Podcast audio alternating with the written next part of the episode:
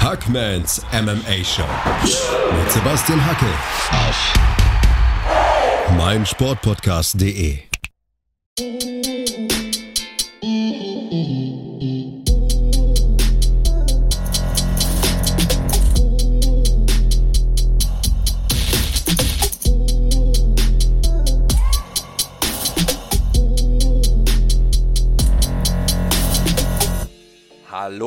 herzlich willkommen zu einer neuen Ausgabe. Wie ihr sicher wisst, haben Flo und ich unseren YouTube-Kanal gestartet. Der Channel heißt Championship Rounds. Lasst unbedingt ein Abo da, das wäre mega von euch, Leute. Wir freuen uns auch über Kommentare, Anregungen, Feedback und viele, viele Likes. Unsere Gespräche erscheinen erst auf YouTube und dann wenige Tage später hier. Ihr könnt also den Podcast natürlich weiterhin hören, aber jetzt kommt's, ihr solltet trotzdem regelmäßig auf unserem Channel vorbeischauen, denn dort gibt es viele exklusive Inhalte, die über die reine Audiospur nicht so funktionieren. Also, abonniert die Championship Rounds auf YouTube, genießt den Podcast und damit viel Spaß mit der neuen Episode.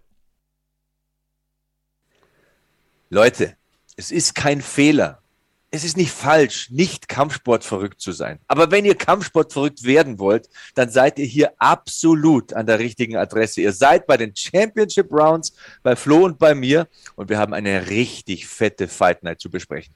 Das stimmt wohl und im Vorhinein auch, finde ich, ein bisschen Credibility eingesagt. Also ähm, wir hatten da auf jeden Fall beide einen guten Riecher ich habe ja hier und da so ein bisschen durchklingen lassen, man weiß nie, auf dem Papier sieht der Kampf gut aus, vielleicht liefert das Main Event aber auch nicht. Ich weiß, erinnerst du dich, dass wir in der letzten Runde mal das Szenario durchgespielt haben und dann überlegt haben, wer könnte denn noch vielleicht Showstealer sein? Alle Gedanken komplett irrelevant. Meine Güte, hat dieser Main Event abgeliefert. Das, hat, das war mal ein Opener. Man empfindet es als so selbstverständlich, dass die UFC 40 Mal im Jahr solche Momente bietet. Mhm. Und dann passiert es trotzdem so Woche für Woche für Woche. Und man denkt sich, alter Schwede, wie glücklich können wir uns schätzen als Kampfsportfans, als Kampfsport-Community, in dieser Regelmäßigkeit Leute über sich hinauswachsen zu sehen. Wenn wir über diesen Main Event sprechen, dann müssen wir zuallererst über diese Willensleistungen, und ich spreche hier bewusst im Plural sprechen, mhm. denn auch wenn Giga Chikaze auf zwei Punktzetteln 50-45 und auf einem 50-44 sogar verliert, was der Mann eingesteckt hat, was der Mann gefressen hat in diesem Fight, wie er trotzdem versucht hat, bis zur letzten Sekunde diesen Kampf irgendwie offen zu gestalten, das war Wahnsinn. Leute, ihr dürft diese Events nicht einfach nur konsumieren, einfach anschauen auf der Couch und dann wieder weiterschalten. Ihr müsst das zu schätzen wissen. Ja, ich sitze hier, der Typ mit der UFC-Kappe und dem UFC-Pulli, bin bekennender Fan, aber dieser Sport ist der verrückteste, der unberechenbarste. Und was diese Leute im Oktagon lassen, und ich habe jetzt vom Verlierer gesprochen, von Giga Chikadze, aber auch der Siegerfloh, Calvin Cader. Hast du die Nase mal gesehen am Ende von diesem Kampf, wie die Nase aussieht? Das sieht aus wie ein Fragezeichen, das Ding. Ich will nicht wissen, mit welchen Schmerzen der Typ in der Umkleide gesessen ist mental, was der da leistet, kommt von der krassesten Niederlage zurück in seiner gesamten Karriere und liefert so ein Meisterstück ab. Also ich bin begeistert. Kurz gesagt, ich bin begeistert. Ich bin komplett geflasht. Das war so ein heftiger Jahresauftakt. Das war so ein richtiges Neujahrsfeuerwerk. Fünf Runden im Federgewicht. Calvin Cater gegen Giga Chikaze. Wie geht's dir nach so einem Kampf? Ja, ähnlich. Ähm, du hast schon recht, dass man da sich selbst mal vor Augen führen darf, dass man es nicht als selbstverständlich ansehen darf. Aber ja, es, es ist irgendwie auch so ein Federgewichtsding, finde ich. Man kann fast schon sagen, wenn äh, hochklassige Federgewichtsduelle sind, dann kommen Schlachten bei raus. Das ist wirklich so die letzten Jahre so eine, so eine ähm, wiederkehrende Charakteristik dieser, dieser Division. Aber ja, es man wird wirklich so ein bisschen taub. Es gibt so ein paar Dinge, die man mit der Zeit als selbstverständlich ansieht, wo man sich selbst immer mal so zwicken muss und sich sagen muss, es ist nicht selbstverständlich. Keine Ahnung, kann man jetzt ganz moralisch, tiefgründig bei anfangen, dass man in Europa lebt und ein weißer Mann ist, aber es kann man genauso auf das beziehen, dass die UFC liefert. Es ist halt einfach keine Selbstverständlichkeit, aber sie tut es immer und immer wieder. Schreibt jährlich größere und ja, erfolgreichere Zahlen und natürlich sind die Athleten, also denen sei Dank Das war der Fight of the Night einfach. Calvin Cater gegen Giga Chikadze. Ich glaube, die 50.000 waren es, denke ich, haben sie sich ja. mal locker zusätzlich verdient. Also was die da zwischen den Wänden des Oktagons gelassen haben, einfach übermenschlich und fast unmenschlich. Mhm. Es war ein extrem guter Kampf und ich bin stolz auf uns. Ich bin stolz auf unsere Predictions. Ich bin stolz auf die Gameplans, die wir geschätzt haben, die wir ausgegeben haben, die wir vermutet haben. Ich glaube, wir waren da sehr, sehr nahe dran. Ja, man muss fairerweise sagen, wir waren nicht beide nicht von überzeugt, dass Cater das in der Entschlossenheit durchzieht, aber wir haben ihm genau das quasi auf den Weg gegeben. Und er hat, er hat zugehört und ausgeführt. Also bleib da dran. Aber wie du gesagt hast, da kann man da schließt sich auch so ein Kreis. Die Willenskraft gehörte halt auch dazu, denn vor allem in der ersten Runde hat Giga ja wirklich giftig zurückgeschlagen und diesen, diesen Vorwärtsgang von Cater versucht zu unterbrechen. Aber der Mann nimmt das halt einfach, als wäre es gar nichts, bleibt vielleicht kurz stehen, aber niemals läuft er dann plötzlich selbst rückwärts. Also er lässt sich halt auch nicht drücken und das nicht nur durch gutes Deckungsverhalten und eben seinen Jab, der ihn beschäftigt, sondern auch durch einfach Nehmerqualitäten und Schmerzresistenz von einem anderen Stern. Calvin Cater ich hätte es im Vorhinein nicht sagen wollen, aber ich habe schon auch so ein bisschen für ihn geroutet nach so einer heftigen Niederlage. Ich fand den Typen immer cool. Ey, der hat sich nochmal so viel deutlicher in mein Herz gekämpft. Ich habe wirklich Liebe empfunden. Ähm, nichts gegen Giga Chikatze, auch super aufregender Kerl. Ich glaube, ich bin auch fest von überzeugt, dass er dran, dran wachsen wird. Ähm, denn er hat, ja, wir beide haben ja irgendwie auch klar erkannt, was seine Schwachstelle sein wird. Hätten auch nicht mal gedacht, dass die Takedowns in der Entschlossenheit kommt. Auch das hat er nochmal, ähm, die Lehrstunde hat er auch mitgenommen. Und ich bin mir ganz sicher, der wird viel im Rückwärtsgang trainieren und Bewegungen aus, also aus solchen Szenen heraus üben. Ich kann mir sehr, sehr gut vorstellen, dass es über, dass es langfristig für Giga Chikatze auch eine sehr, sehr lehrreiche Nacht gewesen ist. Mhm. Aber ja, ich ich war als, als Zuschauer zufrieden, ich war sportlich irgendwie mit dem Ergebnis zufrieden. Ähm, ich kann es selbst für den Verlierer, der viel, viel im Oktober natürlich auch lassen musste, positiv sehen. Es war ein super, super Main Event aus allen Perspektiven für mich. Bemerkenswert, also dieser Grit, diese Toughness, diese Zähigkeit, diese Willenskraft mein Fight of the Night ähm, auf jeden Fall auch. Und ich habe es ja gesagt, als wir die Top-Kämpfe des Jahres 2021 gekrönt haben, wie viel ich von dieser Schlacht Max Holloway gegen Calvin Cater gehalten habe. Und ich fühle mich sehr bestätigt in Calvin Cater. Das ist ein Typ, der gibt nicht auf. Ich glaube, das waren keine leichten zwölf Monate für ihn, immer von den Medien zerrissen und runtergeschrieben zu werden. Er musste sich hier beweisen. Ich meine, der wird jetzt 34, steht an Platz 5, hat aber noch nie jemanden aus der Top 5 besiegt. Und jetzt hat er jemanden besiegt, von dem man gesagt hat, der könnte in der Top 5 locker sein, Giga Chikadze. Und er hat ihn eindeutig besiegt, Flo. Also das ist schon krass. Giga Chikadze, der einen Edson Barbosa so klar besiegt hat oder einen Cap Swanson ausgenockt hat, den über fünf Runden so zu beherrschen, wie eine Trambahn, wie eine Planierraupe nach vorne zu gehen, zwei, drei, vier Jabs zu feuern, sich Takedowns zu holen. Mhm. Ey, der Typ hat neue Waffen gezeigt. Das hat mich super fasziniert. Das war nicht der alte Calvin Cater. Er hat besser gejabbt, er war kein Slow Starter, er war sofort im Fight, er hat am Boden gut kontrolliert. Alter, und das Cardio. Können wir bitte mal über das Cardio sprechen? Das ist ja auch eine Willenskraft. Also Cardio, ich war selbst so ein Duracell-Motor. Und man, den meisten Leuten, die gutes Cardio haben, ja, vielleicht ein bisschen später, aber denen pfeift auch die Lunge. Es ist häufig eine Willensfrage. Ich bin mir sicher, dass der Typ müde war, auch nach der dritten Runde, als man es Giga klar angesehen hat. Aber es ist halt so ein Typ, der sich das, glaube ich, einfach gedanklich beiseite schiebt und sagt, gut, ich stehe jetzt drin, was soll ich machen? Weiter vorwärts. Das war der Plan. Krasser Typ. Ja, das und die körperliche Vorbereitung. Der war wieder mal topfit. Der sieht immer besser aus von Kampf zu Kampf. Und boah, die Spinning Elbows am Schluss, die Step-in Elbows gegen Giga Chikadze. Hast du die Augen gesehen? Das eine Auge aufgeschlitzt, das andere zugeschwollen. Boah, was der Typ eingesteckt hat, der ist nicht weggegangen. Ich glaube, die letzte hat er dann 10-8 abgegeben war kurz vorm Finish, wer weiß, wenn es noch eine Minute gedauert hätte.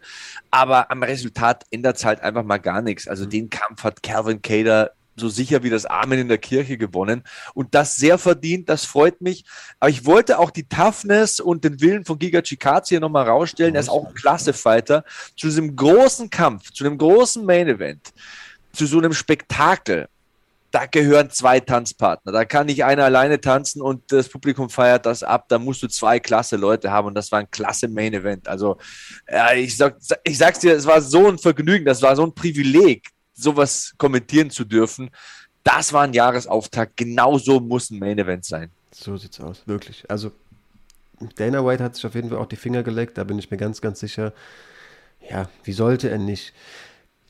Giga Chikatsu, wie du gesagt hast, sieht aus wie mit so einem Messer attackiert im Gesicht, als hätte man ihm irgendwie so ein Beil durch, durchs Gesicht gezogen. Spätestens nach der vierten Runde, eigentlich schon früher. Das war ja wirklich übel. Du hast sicherlich auch das Bild aus dem Krankenhaus gesehen, selbst äh, sauber getupft und abgespült. Sieht der Mann immer noch aus wie, ja, keine Ahnung, als von mehreren Menschen attackiert und nicht nur von einem. Die Frage für mich ist so divisionstechnisch. Ich habe es mir selbst noch nicht zu sehr durch den Kopf gehen lassen, aber wo geht es mit den beiden jetzt hin? Ähm, wir haben ja in der letzten Folge philosophiert, wer wird gegen Volkanovski sein. Inzwischen ist ganz klar, der Korean Zombie. Über diesen Federgewichtsversuch von Cejudo, davon hält Dana White gar nichts. Also der ist komplett außer Frage. Was machst du mit den beiden? Conor McGregor hat übrigens auch noch Henry Cejudo gedisst auf eine sehr geschmackvolle Art und Weise. ich wollte es nur erwähnt haben, ich will nicht drüber philosophieren, aber hey, ähm, du hast äh, gecallt, du, es ist, das kann dir keiner wegnehmen, das ist hier auf dem Kanal.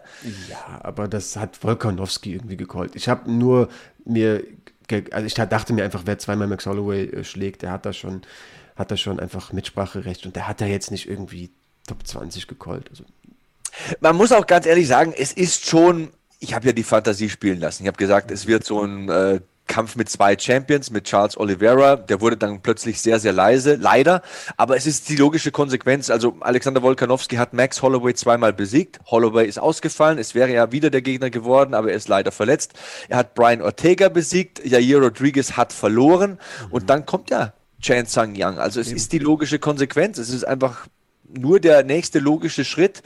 Ähm, aber dahinter ist halt Calvin Cater, der jetzt gewonnen hat. Ähm, das ist sehr, sehr interessant.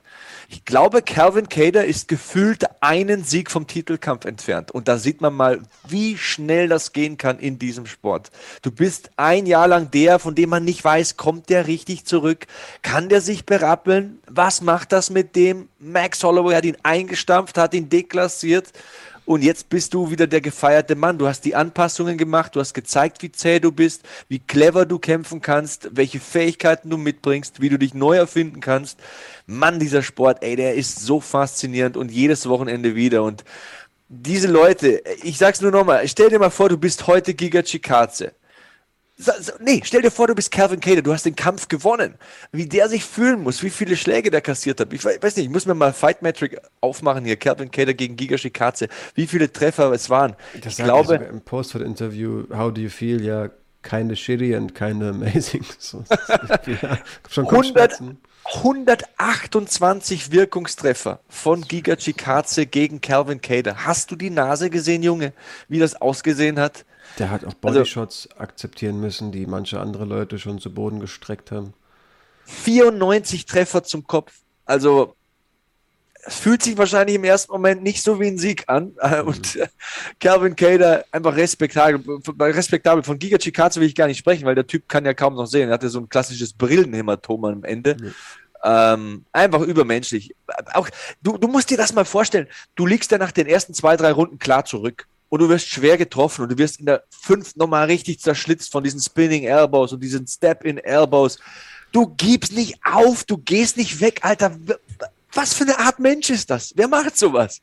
Wer macht sowas? Wer sagt, ey, ich lieg wahrscheinlich vier Runden hinten, ich werde boom, bam, bam wieder getroffen, bin die ganze Zeit im Rückwärtsgang, kann kaum noch stehen, aber aufgeben war für den, ich weiß nicht, wie es dir geht, sag's mir, aber hast du das Gefühl gehabt, nur eine Sekunde in diesem Kampf, dass Giga Chikatze sagt, nee, ich glaube, ich glaube, das wird nichts mehr, ich gebe jetzt auf. Ich hatte keine Sekunde das Gefühl, dass der weggeht oder dass der irgendwie zusammenbricht. Das nicht in der, also in der Intensität, aber ich hatte schon das Gefühl, dass sein, seine, wie zuversichtlich er einem Sieg gegenübersteht. Mit Runde für Runde langsam. Ich fand, ab Runde 2 wirkte der schon müde und überrascht, sage ich mal zumindest, was da, was da zurückkommt und wie wenig Erfolg er bis dahin feiert. Natürlich wurde er nach und nach zermürbt, aber aufgeben, nein, beim besten Willen nicht, da hast du definitiv recht. Ja, der Takedown war richtig gut von Kader. Also, das war so reaktionsschnell. Das habe ich halt wirklich geliebt. Der hat ja auch manchmal versucht, einfach mit Willenskraft den Takedown zu erzwingen und ist dabei in der Regel gescheitert. Aber diese, in dieser ersten Runde, das war so reaktionsschnell. Ich habe zugegeben, ich bin so richtig aufgesprungen, habe es abgefeiert. Ähm, ja, einmal außer Balance, Giga Chikadze dreht ihm ja nicht mal den ganzen Rücken, aber so ein bisschen die Seite zu und der shootet da rein. Das war wirklich, ja, blitzschnell. Ich frage mich halt, also ich sehe es komplett wie du, ein Sieg vorm Titelkampf kann man eigentlich nicht anders sehen bei Kevin Cater, wer es sein wird. Ich kann mir nicht vorstellen, dass er das Rematch gegen Max Holloway bekommt. Dafür war es zu vernichten. Die haben schon mal gekämpft. Ich schätze, das wird Ortega. Und das wäre ziemlich geil. Vielleicht noch Jair Rodriguez, aber ich glaube, Ortegas ja, Ansehen in der Division ist gerade noch ein bisschen höher. Glaub, weißt du, was das Gute ist? Weißt du, was das Gute ist? Mhm. Du kannst nichts falsch machen als Matchmaker. Das du, kannst, du kannst in dieser verdammten Division nichts falsch machen. Gib ihm Josh Emmett, ist ein Killer. Gib ihm Yair Rodriguez, ist ein Killer. Gib ihm Brian Ortega. Brian Ortega bläst du vier Runden lang die Lichter aus. Der hört nicht auf, der schmeißt dir Submissions hoch und ist halt einfach nur ein wilder Fighter. Mhm. Alter, jeder Kampf, jeder Kampf, misch irgendwie die Karten und schmeiß sie einfach so durch die Luft, so wie sie hinfallen. Es wird ein geiler Kampf. Es ist einfach safe. Das ist einfach safe, das ist in Stein gemeißelt. Also die Federgewichtsdivision, die lebt und die lebt richtig. Also, wow, was für ein Auftakt, was für ein Auftakt. Und nochmal, Leute, ein letztes Mal, ich weiß, ich drehe das Rad so ein bisschen und, und, und komme nicht weiter. Aber ihr merkt, ich bin einfach komplett geflasht von diesem Kampf. Verstehe. Würdigt diese Leistungen. Seht das nicht als selbstverständlich, was diese Leute jede Woche abliefern, dass sie kurzfristig einspringen und, und wie weit sie bereit sind zu gehen für die Unterhaltung von uns, von uns Zuschauern, Fans, Beobachtern. Ähm, das ist heftig. Wenn wir drüber reden, also wir hatten die Diskussion schon mal privat, Flo, dass so ein Fußballspieler 20, 30 Millionen verdient und Calvin Cater freut sich halt über 50.000 Dollar Siegprämie und hat sein halbes Leben da im Cage gelassen, dann muss man das schon mal auch so, naja, in Relation setzen. So möchte ich es ausdrücken. Auf jeden Fall. Ja, klar es ist halt vor allem bitter, wenn man also man kann ja im Fußball immer sagen, du, die Gelder kommen ja irgendwo her. Die Leute schalten ja, ein, die TV-Deals werden ja von Jahr zu Jahr seit Generationen größer. Das Schlimme ist halt im MMA, dass da mehr Geld da wäre. Das macht die Sache halt einfach so bitter. Aber ja, natürlich ist es, wenn man es einfach nur betrachtet, die, die Anerkennung gegenüber Kevin Cater und jedem anderen, der da im Octagon stand, natürlich ist die dadurch nochmal krasser. Was auch viele vergessen, ist ja auch, ob man jetzt über Fußball, über Kampfsport, über was weiß ich reden. Du, du hörst Leute eine Minute lang ein bisschen inaktiv am Boden sein und ein ganzes Stadion boot ja in der Regel. Betrachtet auch, dass das der Peak eines ewigen Werdegangs ist, den wir da betrachten. Also hier mit vier Jahren hat Giga Chikatze mit Kampfsport angefangen. Der Mann ist 88er Baujahr und du siehst ihn halt heute und wir beide überlegen, was der noch zu lernen hat und dass der immer noch nicht fertig ist, aber wie ewig dieser Weg schon war und dass wir den schon wirklich in einer unglaublich vorangeschrittenen Entwicklung da betrachten können und ja, ein Meister beim Werke. Das vergessen auch viele Leute, die natürlich, wie wir auch, auf der Couch sitzen und natürlich sieht es von außen besser aus. Ey, ich glaube, die Hüfte hättest du da ein bisschen, bisschen weiter reindrehen können, dann wärst du dann ein bisschen sicherer am Boden, aber Mann, die wissen, die machen schon einiges ziemlich richtig und das darf man auch nicht vergessen, wenn man da in seinem Urteil sagt, ja, ist er ganz schön untergegangen, der Giga, hätte er mal besser im Rückwärtsgang fun funktionieren sollen. Das, das kann ich nur auch jedem ans Herz legen. Werdet nicht als Zuschauer irgendwie zu, weiß nicht. Besserwisserisch? Ja, das ist ein gutes Adjektiv, genau. Wenn man sagt, der Typ, er ist Weltmeister im Kickboxen, er war Europameister im Muay Thai, er war Welt- und Europameister im Karate. Er hat den dritten Dan im Goju Ryu und den Schwarzgurt im Kyokushin Karate. Kannst du mir die Unterschiede bei, erklären? So ganz ähm, ähm, sollte, man, sollte man vielleicht mal machen, ja. Ähm, das, aber, aber mein Punkt, mein Punkt an der Sache. Sorry. Du hast bei, bei Glory gekämpft Du hast in den besten Ligen gekämpft. Du hast von 38, äh, du hast 38 Profikämpfe gewonnen im, in, in diesem Kampfsport und du kommst in diesen verrückten Sport rein und das ist immer noch nicht perfekt, weil es nie perfekt ist, weil es den perfekten Fighter nie geben wird. Ich glaube, das ist das Faszinierende an diesem Sport. Du, du kannst zwei, drei Dinge richtig gut können und es kommt halt einer, der kann eine Sache besser. Der kann es einfach besser. Oder der liest dich oder der sieht deine, deine Schwächen und das, das wird mich das wird mich ewig faszinieren. Es wird mich ewig faszinieren. Wenn du lange genug in diesem Sport bleibst, wirst du deinen Meister finden. Das ist, das ist Fakt. Das ist einfach Fakt. Ja, kann man auf ganz viele Lebensbereiche beziehen, aber natürlich ist es im MMA nochmal am extremsten, weil halt die Stile so unterschiedlich sind, weil Dinge so gut. Ne, die eine Sache funktioniert gegen Kämpfer A so gut und kann dann Kryptonit gegen Kämpfer B sein. Das ist halt wirklich, das ist ziemlich verrückt. Also, ne, wenn wir, keine Ahnung, einfach nur von einem Stand sprechen. Für den einen ist äh, ein weiter Karate-lastiger Stil perfekt, um da In-and-Out-Movement zu, ähm, an den Tag zu legen. Der andere zerhackt dir dein Lead-Leg und du hast mit der gleichen Sache, die im Kampf zuvor noch super funktioniert hat, verloren. Ja, und auch, auch dass sich trotzdem der Kampf, äh, obwohl sich dieser Kampfsport so entwickelt, schreibt er immer wieder gewisse Narrative neu. Mhm. Blachowitz gegen Adesanya ist ja auch so ein Duell gewesen, wo der eine Druck macht und Takedowns macht und der andere kann nicht kicken. Früher war es Fedor zum Beispiel gegen Krokop, wo Krokop, der halt einfach der furchterregendste Kicker war damals. Also äh, Left Leg, äh, Right Leg Hospital, Left Leg Cemetery war ja so der Spruch von ihm. Der dann so unter Druck gesetzt wird und nicht kicken kann und dann einfach von Fedor besiegt wird, obwohl man dachte, der ist unbesiegbar. Wenn der dir einen Kick reinpfeift, ist halt Ende Gelände. Nee, äh, diese Geschichten werden immer wieder neu geschrieben, aber das Niveau, an dem wird halt nochmal geschraubt und gedreht und das wird perfektioniert und es kommen Facetten hinzu und ja, faszinierend. Faszinierend. Definitiv. ähm, ich hatte beim letzten, beim, beim Event davor, also ich würde schon nochmal über ein, zwei andere Kämpfe sprechen, wir sprechen wollen, vielleicht nicht in der Ausführlichkeit wie zu ja. sehen, wenn du denn nicht noch was zu Giga Chikatsu und, äh, und Kevin Cater zu sagen hättest.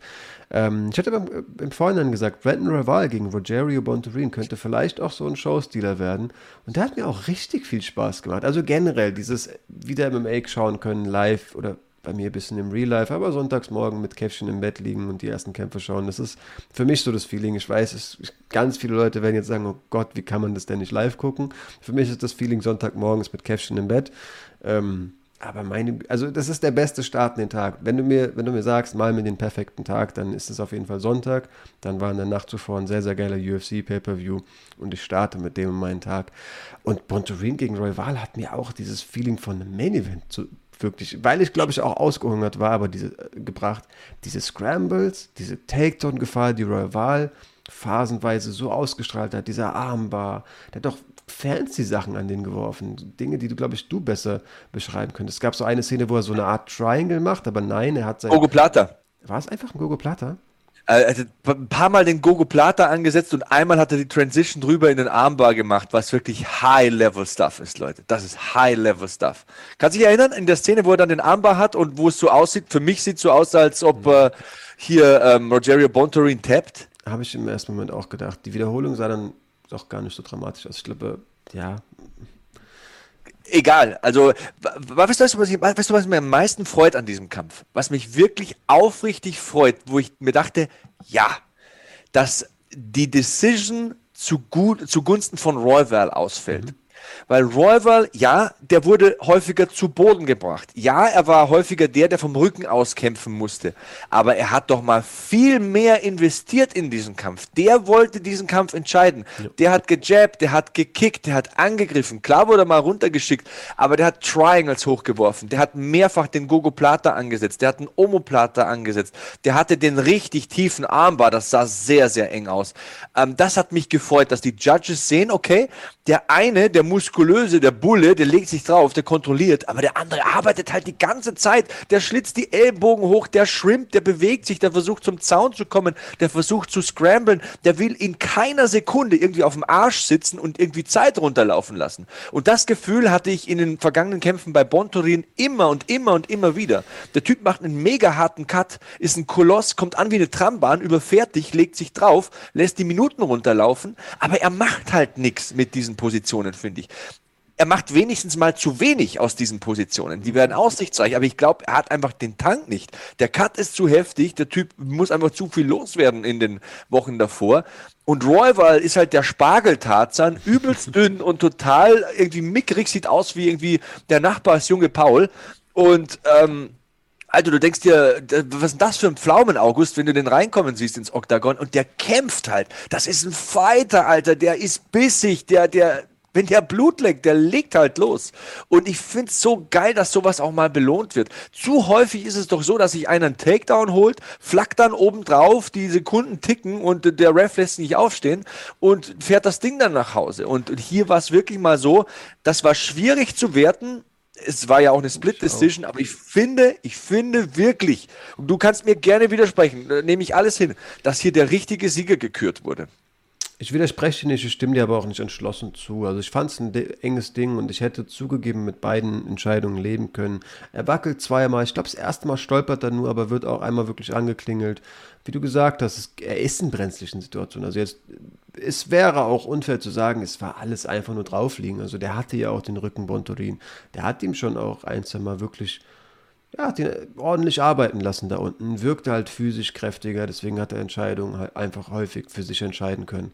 Aber ja, mir hat er auch im Stand, einfach im Stand aktiver, äh, also Rival jetzt wiederum, und hat halt alles versucht, hat sich da nicht aufgegeben, auch gegen diesen physisch stärkeren Mann, auch in schlechten Situationen. Also ich finde für so einen Herzenspick auch besser und auch auf jeden Fall gerechtfertigt, dass er gewinnt, aber ich hätte jetzt nicht Robbery geschrien, wenn da jemand Bontorin weit, also ein jemand weiteres Bontorin vorne gesehen hätte. Sicher konnte sich keiner der beiden sein. Ich sage bloß, der Mann, der dauernd, und zwar von Minute 1 hat Versuch, äh, versucht hat, diesen Kampf zu entscheiden, das war doch mal Royval. Ja. Und äh, Bontorin hat sich viele Pausen gegönnt, lag dann in der Halfguard und in der Side Control, hat wenig gemacht draus hat einfach nicht zwingend agiert für mich, hat kontrolliert, ja, und, und war auch gefährlich. Man muss auch sagen, das ist ein verdammt guter Kämpfer. Ist halt nicht nur ein BJJ Black Belt, der heftig und bullig ist, sondern sein Striking ist halt mittlerweile so, dass er im Stand auf jeden Fall mal mit jedem stehen bleiben kann.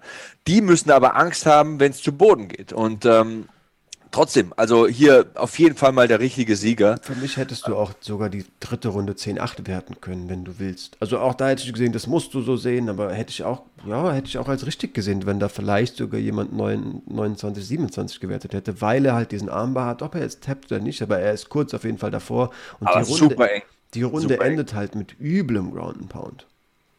Aber also, mir macht das halt so Spaß, weißt du, da liegt halt einer, du hast einen Brazilian Jiu-Jitsu Black Belt, einen brasilianischen Meister im Brazilian Jiu-Jitsu, Topkämpfer in der Division und du setzt halt zum du weißt, du kannst das, du bist so überzeugt von dir, du bist dir so sicher und du setzt drei, viermal den äh, Gogo Plata an, du bringst jedes Mal das Schienbein rein, aber er kriegt halt den Arm raus und dann macht er die wunderschöne Transition in diesen Armbau und der ist halt super eng. Auf der anderen Seite musst du halt auch sagen, wie heftig muss das sein, wie Kraft wie, wie viel Kraft musst du haben als Bontorin, dass du halt einfach mal rauspowerst. Also, wenn wir hier von Technik sprechen, ah, so viel Technik ist das nicht. Klar, der stackt den und slammt den ein bisschen, aber den Arm da einfach nochmal rauszubekommen, das ist schon auch sehr viel Kraft und sehr viel Willen. Also, wow. Ich das weiß auch nicht, ob ich den mit seinen 1,65 im Bantamgewicht sehe. Ich würde sagen, such dir einen guten Ernährungsberater und versuch das Gewicht beständiger unten zu halten. Aber ich glaube, es ist, es ist ein Fliegengewicht eigentlich. Und ich glaube, der funktioniert halt auch über Physis. Also das ja. ist schon jemand, der, glaube ich, stilistisch ja, sich irgendwie auch über harte Cuts so ein bisschen definiert hat. Ich weiß nicht, ob der noch funktionieren würde, wenn der halt wirklich 15 Pfund leichter in der Freizeit rumlaufen würde.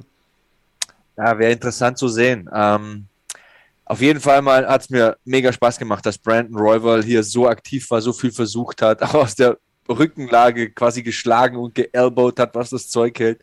Ähm, geiler Typ, Actionfighter. Das ist da meine Überschrift. Mhm. Immer wenn der kämpft, ist Achterbahn. Immer wenn der kämpft, wird die Bude auf links gedreht. Der zündet das Oktagon an von vorne bis hinten. Der versucht einfach alles und lässt alles im Oktagon und auch da Hut ab. Also solche Leute machen solche Nächte. Wenn du da sitzt und um 1 Uhr morgens eine Veranstaltung alleine kommentierst, ja. der, der macht der es dir einfach, dass das Adrenalin hochgeht, weil der, der, der feuert halt aus allen Rohren und der Junge macht einfach so Spaß. Ähm, ja, freue mich schon auf seinen nächsten Kampf. Safe wir müssen uns ja jetzt nicht irgendwie wirklich chronologisch da die Karte run runterhangeln. Was ist ein Kampf, der bei dir noch wirklich bleibenden Eindruck hinterlassen hat? Boah, ähm, krass fand ich, ähm, Main Event, äh, die Deutlichkeit und ähm, die, ja, wie soll ich das sagen? Die bedingungslose Dominanz da irgendwie von Collier gegen Sherman. Ich, also, kannst mir gerne deine Meinung sagen ich, ich sage immer auch, wie ich das empfinde. Also als Kommentator sitze ich da ja vier Stunden und analysiere sehr faktisch, erkläre, warum geht der Fuß hier rein und warum ist der Overhook da und der Underhook hier. Aber hier als Mensch, Sebastian Hackel, sitze ich hier und denke mir, der Sherman hat doch einen Ausweg gesucht. Also nach ein paar Minuten, Top ja. Halfguard, der, der, der passiert den und dann mountet der den und da will er halt nichts abhaben von dem Kuchen. Der Typ wiegt 264,5 Pfund und hämmert auf dich ein, dreht ihm den Rücken zu und du kannst mir noch nicht erzählen, dass du nach zwei, drei Minuten so platt bist, dass du den Grip nicht mehr fighten kannst. Das war doch jetzt nicht wirklich ein super enger Choke, sondern er ist mit einer Hand rein und hat mit der anderen einfach nochmal noch mal nachgezogen. Also den Choke kannst du doch noch verteidigen. Also ich glaube, der hat einen Ausweg gesucht. Der ja, war ich habe den auch nicht kommen sehen. Ähm, vielleicht so ein bisschen Nunes Pena-mäßig. Kann schon sein. Also ich glaube nicht, dass das dass der keine Luft da bekommen hatte oder wirklich schon das Blut aus dem Kopf äh, gedrückt wurde, beziehungsweise halt die Blutzufuhr unterbrochen wurde. Aber bis dahin war es, also ja, Collier trifft mehr, aber es war doch Coinflip. Es war halt, als ob die vorher zwei kurze getrunken hätten und eine Schlägerei in der Bar startet und du weißt, okay, einer von beiden wird gleich umfallen, aber weiß noch nicht wer. Ich guck mal zu, während ich mein Bier weiter trinke. Also, ja. da wurden ja nur Hände geschlagen. Ich glaube, es war ein Kick bis zu diesem, ja, was heißt Takedown? Der drückt ihn ja so aus der Balance heraus einfach zu Boden. War auch mehr ein abgefangener Kick als ein Takedown, wenn man ehrlich ist. Ne? Fängt halt so den, den, den, die Ferse, kippt ihn um, dann passiert dann aus der Halfguard eigentlich fast mühelos. Easy. Ja. Es ist auf einmal in der Mount und, und dann dreht er ihm den Rücken zu. Also, Aber bis keine dahin Ahnung. hättest du dir doch auch vorstellen können, dass jetzt in zwei Sekunden Sherman einen guten Uppercut landet und Collier halt umfällt. Ja, ja, aber jetzt steht da halt die dritte Niederlage in Folge für Sherman. Und also ich sehe da keine nächste Chance für ihn in der UFC. Ich glaube, das war's. Ich habe noch die Story im Hinterkopf, die du mir erzählt hast über ihn, die mir bis dahin nicht bekannt war. Ich hoffe, das Haus ist inzwischen abbezahlt. Und ähm, ja, ich meine ich wirklich nicht so als lustigen Spruch dahergesagt. Wünscht man dem Mann doch, dass er ja jetzt irgendwie eine Grundlage hat, mit der er sich eben auch mit ruhigem Kopf neu orientieren kann. Kann schon sein, ähm, dass das gereicht hat. Garantiert ist es leider nicht, auf der, auch wenn es die Bühne UFC war. Aber ja, hat jetzt eine UFC-Bilanz von 3 zu 8 stehen. Also hat eine Profibilanz von 15 zu 9, aber 3 zu 8 in der UFC. Und jetzt das zweite Mal drei Niederlagen in Folge. Ich glaube, das war's. Also und äh, zu der Grundlage und ähm, Existenzgrundlage kann man ja etwas beruhigendere Worte finden, weil er die Ausbildung zum Feuerwehrmann abgeschlossen hat. Mhm. Also er kann ja in ein Berufsfeld zurückfallen, dass es ihm ermöglicht, seinen Lebensunterhalt zu bestreiten. Aber ich sehe den einfach nicht als Top 15 Kämpfer in der Schwergewichtsdivision. Also da, da sehe ich keine Entwicklung und ich habe mir in den letzten Kämpfen, ich habe mir wirklich die Kämpfe auch nochmal angesehen, vor allem den Alowski-Kampf und den Porter-Kampf. Und ich habe bei dem das Problem ausgemacht, so sehe ich es jetzt einfach mal, dass da mental was nicht passt. Okay. Der, der checkt aus und der gibt auf. Also der, der, der hat die Anlagen, der kommt aus dem Football, das ist ein Riesenkerl, 250 Pfund, der hat auch eine gewisse Athletik, aber der ist nicht wir erleben ja hier wirklich, wir haben ja gerade davon gesprochen, wie tough Brandon Royval ist, wie heftigen Calvin Cater und Giga Chikaze 25 Minuten zu Werke gehen. Der Typ, der bricht, der hat so Phasen, da bricht der ein, da macht er weniger. Dann äh, gegen Alowski hat er die Knieverletzung und, und konnte das auch nicht ausblenden. Ich glaube, wenn du auf dem Niveau mitkämpfen willst, wenn du in der größten Organisation der Welt Top 10, Top 15 Material sein willst, dann musst du ein absoluter Killer sein. Und das habe ich bei dem nicht gesehen. Nicht in den letzten Kämpfen. Okay, dieser Knockout beim Comeback gegen Isaac Villanueva, ja, das war ein schöner Moment, wird allerdings auch positiv getestet, muss man auch dazu sagen. Ne? Ähm, das äh, vergisst man dann so oft, aber so seit dem Kampf habe ich von dem irgendwie nur so Kämpfe in Erinnerung, wo es aufs Me Messerschneide steht, wo er eigentlich so ungefähr pari ist, so ungefähr auf Augenhöhe ist mit den Gegnern, knickt aber ein ja. kann dann am Ende nicht mehr drauflegen und trifft die falschen Entscheidungen. Die Gegner bleiben cooler, bleiben irgendwie besonnener im Kampf, ähm, machen die richtigen Anpassungen und er macht sie eben nicht. Ja, und gegen Villanueva hat er jetzt auch keinen absoluten Topmann umgehauen. Ich finde den Typen sehr sympathisch, aber das ist halt auch kein Vollblut-Kampfsportler. Der ist auch hauptberuflich noch, ich glaube, Fräser.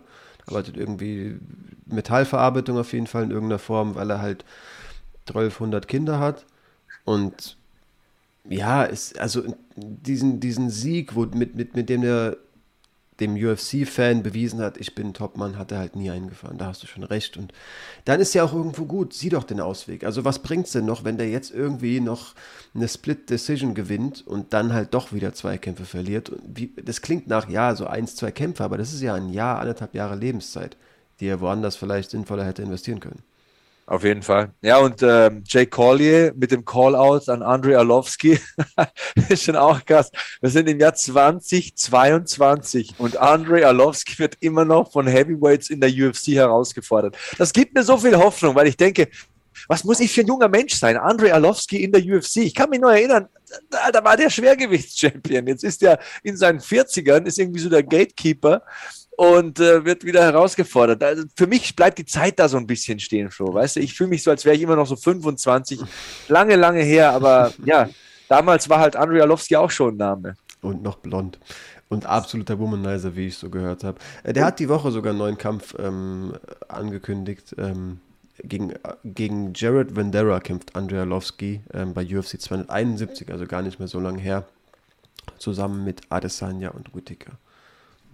Also Macht Sinn. Er bleibt aktiv und ist auch ein guter Name. Vendera, machbare Aufgabe. Das mag ich halt an der UFC, ist sehr untypisch. Orlovsky scheinen sie echt leiden zu können, dass sie dem halt nicht nur irgendwie die Tom Espinels und der Welt vorsetzen. Jared Vendera, hey, für den wäre es ein großer Name, aber es ist so ein Duell, wo man sich auch vorstellen kann, dass Orlovsky da nochmal gewinnt. Also mein Haus würde ich da nicht wetten, sagen wir mal so. Das stimmt wohl. Ähm, du hattest noch hohe, hohe ähm, Stücke gesetzt auf Jonathan Brito und da hatten wir auch überlegt, ob das vielleicht ein Show Showstealer wird. Können wir gerne auch mal so ein bisschen, bisschen ähm, drüber sprechen. Müssen ja auch wieder vielleicht nicht minutenlang, aber den, den Stil hast du auf jeden Fall sehr gut beschrieben. Ähm, Headhunting und Takedown-Gefahr ausstrahlen, das war auf jeden Fall sein Ding. Bill Algeo halt guter Gegner, um da um damit mit umzugehen, kämpft gut von außen. Ähm, Jonathan Brito struggelt zu Beginn mit dem Takedown, bringt dann erstmal einen durch. Ähm, aber für mich, was heißt für mich, da hat Algio trotzdem eigentlich schon den Weg gefunden, die Double Legs ganz gut zu verteidigen, mit diesem Griff ähm, um die Beine herum, den da lang zu machen. Hat halt noch nicht den Raum beim ersten Mal, selbst auch ähm, zu sprawlen. Aber ja, ähm, Jonathan Brito pumpt sich den Kampf über aus, wenn du mich fragst ja, der Tank war halt so Mitte des Kampfes schon auf Reserve, mhm. kann dieses hohe Tempo, das er angeschlagen hat, halt nicht halten.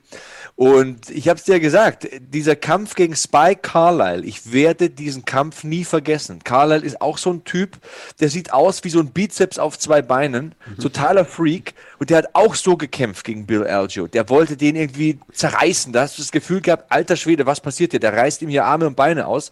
Algio ist halt auch so ein abgebrühter Typ, der übersteht diesen Sturm, der grinst dir ins Gesicht, der bleibt in diesem Kampf und der kämpft immer dasselbe Tempo. Der ist irgendwie so ein Elektroauto. Der fährt immer so auf, auf einem Tempo dahin.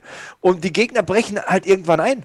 Und der kann immer noch zulegen. Der Jab, Jab, Jab, der arbeitet, arbeitet, arbeitet, der, der, der grappelt mit dir, der arbeitet am Boden, der arbeitet am Zaun. Der kann dieses Tempo, das nicht Topspeed ist, aber das so 150 auf der Autobahn ist, also schön schnell, aber nicht zu schnell, drei Runden halten. Und der ist halt auch richtig vielseitig. Gute Takedown-Defense, gutes Grappling, kann im Stand die Löcher finden, hat auch ein gutes Kinn, das hat man in den letzten Kämpfen immer wieder gesehen, hat Erfahrung, hat Cardio und dieser Hai, dieser Bulle, ähm, ist tatsächlich an dieser Aufgabe zerschellt. Ich hätte gedacht, ja, Joanderson Brito ist vielleicht einer, der sich da gleich mal einen großen Namen macht. Das war einer der wenigen Kämpfe, wo ich ordentlich daneben gelegen habe und auch dazu stehe. Denn Bill Aljo muss man einfach ernst nehmen. Ich meine, der Callout am Ende war ein bisschen daneben, als er da Giga Tikatze als Biden-Wähler bezeichnet. Hallo, also ist Biden-Wähler jetzt ein Schimpfwort oder so? Egal, über Politik, äh, finde ich, sollte man sowieso im Kampfsport nicht äh, sprechen, aber alles andere war eine runde Sache von Bill Aljo. Man hat gesehen, da ist ein Veteran, da ist ein Routinier, da ist jemand mit jahrelangem Know-how, das er sich drauf geschafft hat. Und da ist jemand, der hat richtig finstere Zeiten erlebt im Oktagon und ist daran gewachsen, ist tougher geworden und, und, und ist einfach jemand, der weiß, okay, wenn es wirklich schlimm zugeht, wenn die Fäuste fliegen und wenn diese Monster, diese Powerhouses auf ihn zukommen in den ersten Runden, ich überstehe das irgendwie. Ich habe die Fähigkeiten, ich habe die Skills und das war schon sehr beeindruckend. Denn ähm, Jonathan Brito ist ein Brecher. Also pff, vor allem in der ersten Runde richtig, richtig gefährlich. Ja, und hat halt, also ich habe, ich, alles in allem stimme ich dir zu, wenn du sagst, Algio ist super darin, 15 vielleicht einmal 25 Minuten seinen Stil runterzufahren. Aber es gab halt auch so Sequenzen, so Mitte der zweiten, wurde es mal wild, wo er so ein bisschen diesen Stil verlassen hat und sich so ein bisschen mit auf diese Ballerei eingestellt hat. Und da wurde er sofort heftiger äh, getroffen und wurde ganz, ganz eindeutig daran erinnert, hey, bleib mal lieber bei dem, bei dem ähm, Gameplan, den du bis eben durchgezogen hast. Denn für mich hat er in dem Kampf genauso Kinn beweisen müssen. Also da gab es auch Sequenzen, wo es wild wurde und er sich dann halt auch zu verleiten hat lassen, selbst äh, mal nicht allzu kontrolliert zu kämpfen. Also ja, war auf jeden Fall trotzdem, auch wenn, ähm, wenn Brito nach der ersten Runde eigentlich schon müde wirkte, hat er mir 15 Minuten lang Spaß gemacht und er hat ja auch wirklich Nehmerqualitäten. Also da gleiche Rede auch hierfür, da gehören immer zwei zu. Nur weil der müde war und mehr Treffer bekommen hat, der hat Frontkicks zum Kopf, äh, zum Gesicht, ein Knie zum Kopf, hat der einfach wegge weggesteckt und ist weiterhin, obwohl der Gastank leer war, gerade ausgelaufen. Das ist schon, also vor allem halt, wenn du ja auch schnell merkst, ich krieg die Takedowns nicht durch, ich treffe weniger, ich habe die ganze Zeit diesen Jab im Gesicht, da trotzdem vorwärts, vorwärts zu laufen, ist natürlich auch gleichermaßen eine Willensfrage. Spannend finde ich, weil du hast gerade gesagt, das mit dem Giga, ähm, Giga, Giga Callout war daneben, stimme ich dir auf jeden Fall zu. Müssen wir hier auch nicht allzu sehr besprechen, aber ähm, den Callout fand ich ziemlich gut. Was heißt Callout? Aber er hat fünf Judges gefordert. Finde ich auch nicht verkehrt. Ähm, ja, das war das einzig Sinnvolle, glaube ich, was er gesagt hat. Werden ja. sicherlich, ähm, bin ich mir ganz sicher. Es wird Zeiten geben, wo ähm, mal weniger in der Welt des MMAs los ist. Ich glaube tatsächlich sogar nach dem kommenden Pay-Per-View ist auch eine Woche Pause. Vielleicht sprechen wir ja da, da, direkt über die erste Regeländerung, die wir uns vielleicht mal vorstellen können. Hätte ich Lust drauf, so eine kleine Dis Diskussionsrunde. Ähm, ja. Spoiler, da bin ich auf Seiten von Algio. Fünf Judges fände ich super. Je mehr Meinungen du hast, desto repräsentativer wird es für die Gesamtheit. Ja, das sieht man ja auch bei diesen Presse-Roundtables, wo irgendwie 20 Medienvertreter den Kampf bewerten und man dann sieht, ja, äh, so oder so ist es gerecht oder weniger gerechter. Hat man zum Beispiel auch beim ersten Kampf gesehen von Davison Figueredo gegen Brandon Moreno. Mhm. Da hat niemand meines Wissens den Kampf für Moreno gewertet. Viele hatten es unentschieden aufgrund des Punktabzugs, weil es damals den Tiefschlag gab, aber es wäre so eher, man hat dann die Tendenz gesehen, es wäre eher Richtung Figueredo ähm, geschwankt, das Pendel der Entscheidung. Aber ja, bin ich absolut dafür. Ist natürlich mehr Personalaufwand, aber das sollte die UFC mit einer Milliarde Geschäftsergebnis 2021 doch stemmen können, glaube ich. Abschließend muss man halt wirklich sagen, auch dieser Kampf fand in der Federgewichtsdivision statt. Und wenn eine Division eine Division ist mit einem Kämpfer wie Bill Algio, der kein Ranking hat, dann gibt es nichts mehr, was man über diese Division wissen muss. Es gibt einfach nichts mehr, was man da wissen muss. Das sagt alles über die Qualität aus. Ähm, letzter Punkt vielleicht an diesem Kampf. Ich glaube, Brito am Anfang hat da sehr davon profitiert, dass sie im Apex gekämpft haben, mit mhm. diesem 25-Fuß-Oktagon. Das kleine Oktagon spielt ihm sehr in die Karten. Mhm. Er geht halt konstant nach vorne und presst dich an den Zaun wie ein Wilder. Also ich habe es nochmal ausgerechnet, das sind äh, 7,62 Meter diese 25 Fuß und das große bei den Pay-Per-Views wie jetzt am Wochenende ist 9,14 Meter im Durchmesser. Das ist schon ein Unterschied. Also vor allem bei dem Kampfstil, ne, bam, bam, bam, Takedown, da ist halt die Käfigwand sofort da, spielt dir in die Karten. Trotzdem, umso beeindruckender ist das Geschäftsergebnis hier von der Ein-Mann-Firma Bill Algio, der halt hier viel investiert hat in diesen Kampf, aber belohnt worden ist. Das stimmt wohl. Ja, hört man das Unterschied, die unterschiedlichsten ähm, Aussagen zu, wie viel Unterschied diese zwei Meter, diese groben zwei Meter machen, aber für mich wirkt es auch viel. Also ich habe einen sehr wuchtigen Schreibtisch, der ist 1,80 breit und wenn ich mir diese Breite anschaue, ist schon einiges. Also das sind schon zwei große Schritte und die können natürlich vieles ausmachen. Ähm, ja, zuletzt vielleicht, wenn wir, wir können auch gerne noch über ein, zwei Prelims-Kämpfe äh, sprechen. Also Kurt McGee hat mich super beeindruckt. Da habe ich ja gesagt, ich glaube, der Brahim Marsch, sage ich mal, Brahimai, haben, haben die, die englischen Kommentatoren gesagt. Ich glaube, so wird er ausgesprochen. Brahimai, glaube ich, heißt er. Okay. Ähm, ich habe ja gedacht, er wird, wird langsam mal den, den alten Herren quasi ähm, dem dem zeigen, dass er, dass er langsam vielleicht nicht mehr für die Spitze und für die UFC gemacht ist. Aber da habe ich mich ja richtig getäuscht. Also du hast offen zugegeben, dass du Benito vorne gesehen hättest. Ich dachte, Brahimai, er wird Kurt McGee dominieren. Können wir vielleicht auch direkt zu, zu gehen, aber wir haben natürlich auch noch äh, Caitlin Chukagian ähm, zu besprechen, ja. die, die, natürlich auch eine ordentliche Performance hingelegt hat. Ja, aber Caitlin Chukagian, Wahnsinn. Also 14. Kampf in der UFC. Ich glaube, ihr Vertrag läuft jetzt aus. Ähm, sie muss neu verhandeln ich muss ganz ehrlich gestehen, ich sehe schon noch einige Aufgaben für sie. Ich weiß nicht, ob sie jemals Fliegengewichtstitelträgerin wird. Valentina Shevchenko wahrscheinlich zu stark. Ähm, aber hey, also die Karriere, die sie da hingelegt hat, ich meine, sie ist nicht die heftigste Athletin, nicht das größte Powerhouse, ist jetzt nicht mit One-Punch-Knockout-Power gesegnet, aber sie kämpft clever. Und weißt du auch, wie stolz ich mich fühle, dass ich ihr Grappling angesprochen mhm. habe? Verstehe ich. Sehr, das, sehr hat ihr mit, das hat ihr das Ding mit rausgerissen, muss man tatsächlich sagen. Ich meine, Jennifer Meyer ist Brazilian Jiu-Jitsu Black Belt und hat zig Titel gewonnen.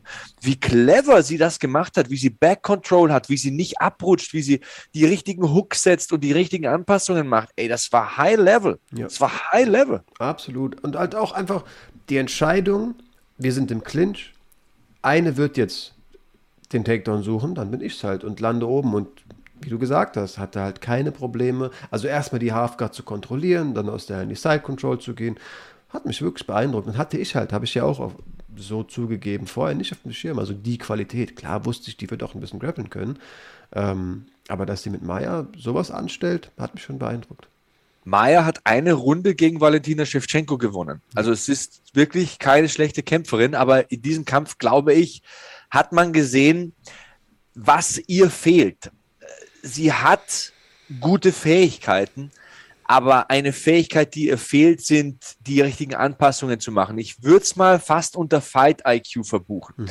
Denn viele Kämpferinnen schlägt sie einfach mit ihrer Physis. Die kann sehr gut ballern, also ist im Clinch auch richtig gut. Wenn sie jemanden körperlich kontrollieren kann, dann ja, hat sie relativ leichtes Spiel in dieser Division. Ihr Ground Game ist solide, also gibt es auch nicht viele, die besser sind. Kagan empfand ich hier als sehr viel besser.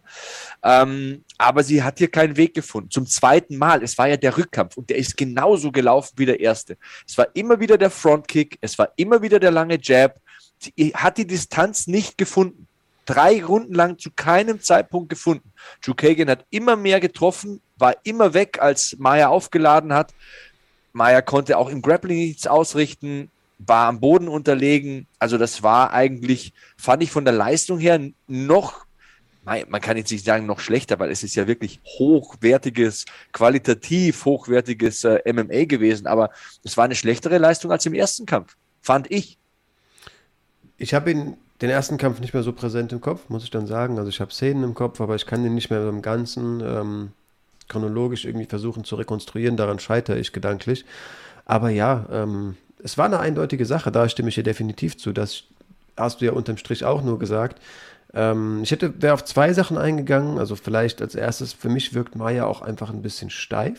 So eine ja. Sache, die häufig, die man öfter mal bei Ringern und Grapplern und so sieht, so als ob irgendwie, keine Ahnung, mit der Zeit so Nacken und Hals zusammenwachsen und irgendwie der Latissimus mit dem Bizeps für, für, für irgendwie äh, verschmilzt und dann, dann laufen die so ein bisschen bisschen steif irgendwie im, im Oktagon rum. Ähm, das beobachte ich bei ihr auch. Es gibt natürlich viele Kämpfe und äh, Szenen, in denen das nicht entscheidend ist, aber gegen so eine flinke Caitlin Chukagian kann es halt auch ähm, Szenen im Stand entscheiden, dass du irgendwie so ein bisschen, ja, steif ist vielleicht auch ein komisches Wort, eingerostet ist noch wertender, noch negativer, aber du wirst wissen, worauf ich hinaus will. Zumindest nicht so ja. gelenkig bist und nicht, nicht allzu reaktionsschnell irgendwie wirkst oder das motorisch nicht umsetzen kannst, so schnell.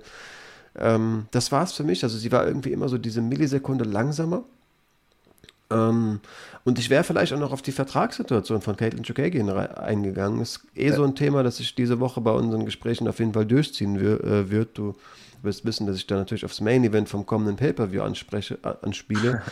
ähm, sie sagt halt, also im Vorhinein hat sie es schon verhandeln wollen und Mick Maynard hätte sich da nicht drauf einlassen wollen. Dana White ist, wird tatsächlich auf der PK auch nochmal drauf angesprochen und wirkt nicht entschlossen und sagt, nach der Performance natürlich wollen wir die behalten. Ich schätze einfach nur, weil er dann nicht eventuellen Verhandlungen von, von Mick ähm, ja, einen Stein in den Weg legen will und war halt nicht involviert, hat gesagt, gut, ich halte mich da raus, kann ich jetzt nicht zu sagen, okay. Ähm, ich frage mich halt, weil du es selbst auch sagst, du glaubst nicht, dass sie Championess wird. Valentina Shevchenko ist einfach vermutlich eine Aufgabe zu viel. Sie will halt unbedingt in der UFC bleiben, sagt selbst, ich hoffe, nach dieser Performance habe ich klargestellt, dass ich hier hingehöre. Hand aufs Herz, wir sprechen von der größten Organisation und wir sprechen davon, dass sie Woche für Woche abliefern und wie, was für große Fans sie von der UFC sind. Aufrichtig, zu 100 Prozent stehe ich dahinter. Aber bei so einer Frau frage ich mich, ob die sich nicht einen Gefallen tun würde, einfach zu sagen, gut, vielleicht werde ich Bellator Championess oder PFL Turnierteilnehmerin also, oder geht zu One, keine Ahnung. Verstehe, was du meinst. Ähm, es ist schon so, dass die UFC da manchmal die Wertschätzung vermissen lässt. Ich meine, hier steht eine Frau, die ist 33, ist im besten Alter, hat 14 Kämpfe für die Promotion bestritten. Und ja, sie ist jetzt nicht die spektakulärste Spinning-Kick-Finisherin, die die Kampfsportwelt je gesehen hat, aber man muss doch auch mal ein bisschen Respekt haben vor ihrem Vermächtnis, wenn man so will, bisher in der UFC. Sie ist seit Jahren so gefühlt die Nummer zwei in der Division, besiegt mit Regelmäßigkeit eigentlich die Besten, die die Gewichtsklasse zu bieten hat. Sie ist eine vielseitige Kämpferin, sie ist eine sehr gute Repräsentantin. Wenn die am Mikro steht, hat man das Gefühl, da steht ein gefasster Mensch, ein Mensch, der im Leben steht, äh, jemand, der ähm, sehr höflich und respektvoll ist. Ähm, ich fände es sehr, sehr schade, und das ist vielleicht auch persönlich gedacht, aber ich fände es sehr, sehr schade, wenn eine Caitlin Chukagian im besten Alter aus der UFC verschwinden würde, vor allem jetzt nach einem Sieg, einem wiederholten Sieg gegen Jennifer Meyer. Und äh, ich finde, wenn wir die beste Organisation der Welt sehen und wenn sich eine Organisation als beste der Welt bezeichnet, dann sollten da auch die besten Kämpfer und Kämpferinnen kämpfen und zu den besten Kämpferinnen der Welt in dieser Gewichtsklasse zählt auf jeden Fall Caitlin Chukagian. Safe, aber du hast von der Wertschätzung gesprochen. Also wenn da nicht Begeisterung, die hat jetzt, das wurde eingeblendet im Nachhinein, die hat gleich viele Siege im Fliegengewicht wie die Championess. Die hat den achten Sieg eingefahren wenn da eben nicht eigentlich entschlossen wird, ja, man, wie entschlossen gesagt wird, wie die mit äh, einer ehemaligen äh, Titelanwärterin Maya umgegangen ist, krass, was eine, was eine Performance, die hat auf jeden Fall eine Gehaltserhöhung verdient. Wenn das nicht wie selbstverständlich, denn für mich ist es das gesagt wird, wäre es vielleicht also, ein Denkzettel, den die Organisation braucht, aber es ist halt. So aber Leute, von, von was sprechen wir hier? Wir sprechen ja davon, dass eine Organisation eine Milliarde, eine Milliarde in einem Jahr macht.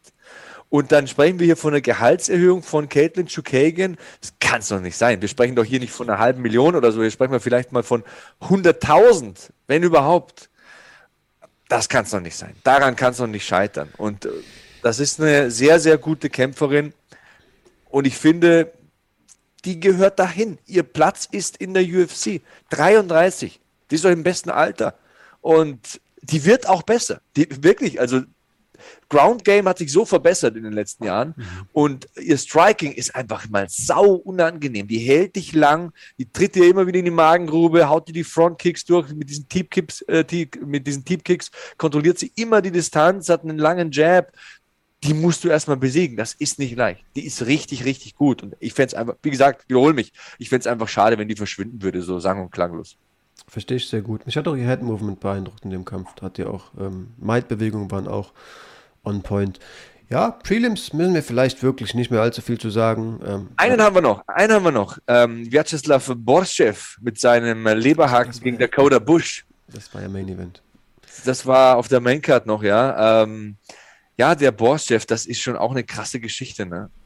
Ähm, also, sehr guter Kickboxer gewesen. Mehr ja, kenne ich nicht. Mehr weiß ich Ja, nicht. Uriah Faber hat ja gesagt, also Borschew war ja quasi, war in Russland zu Hause ein Elite-Kickboxer, hat da große Titel gewonnen und hat auf der Polizeiakademie seinen Abschluss gemacht, hat sich zum Polizisten ausbilden lassen, hat aber gesagt, so, ich will jetzt nicht meine Kampfsportkarriere beenden, ich möchte mit Kampfsport mein Geld verdienen und die Möglichkeit, die ihm am wahrscheinlichsten erschien, war halt so eine Karriere als MMA-Kämpfer.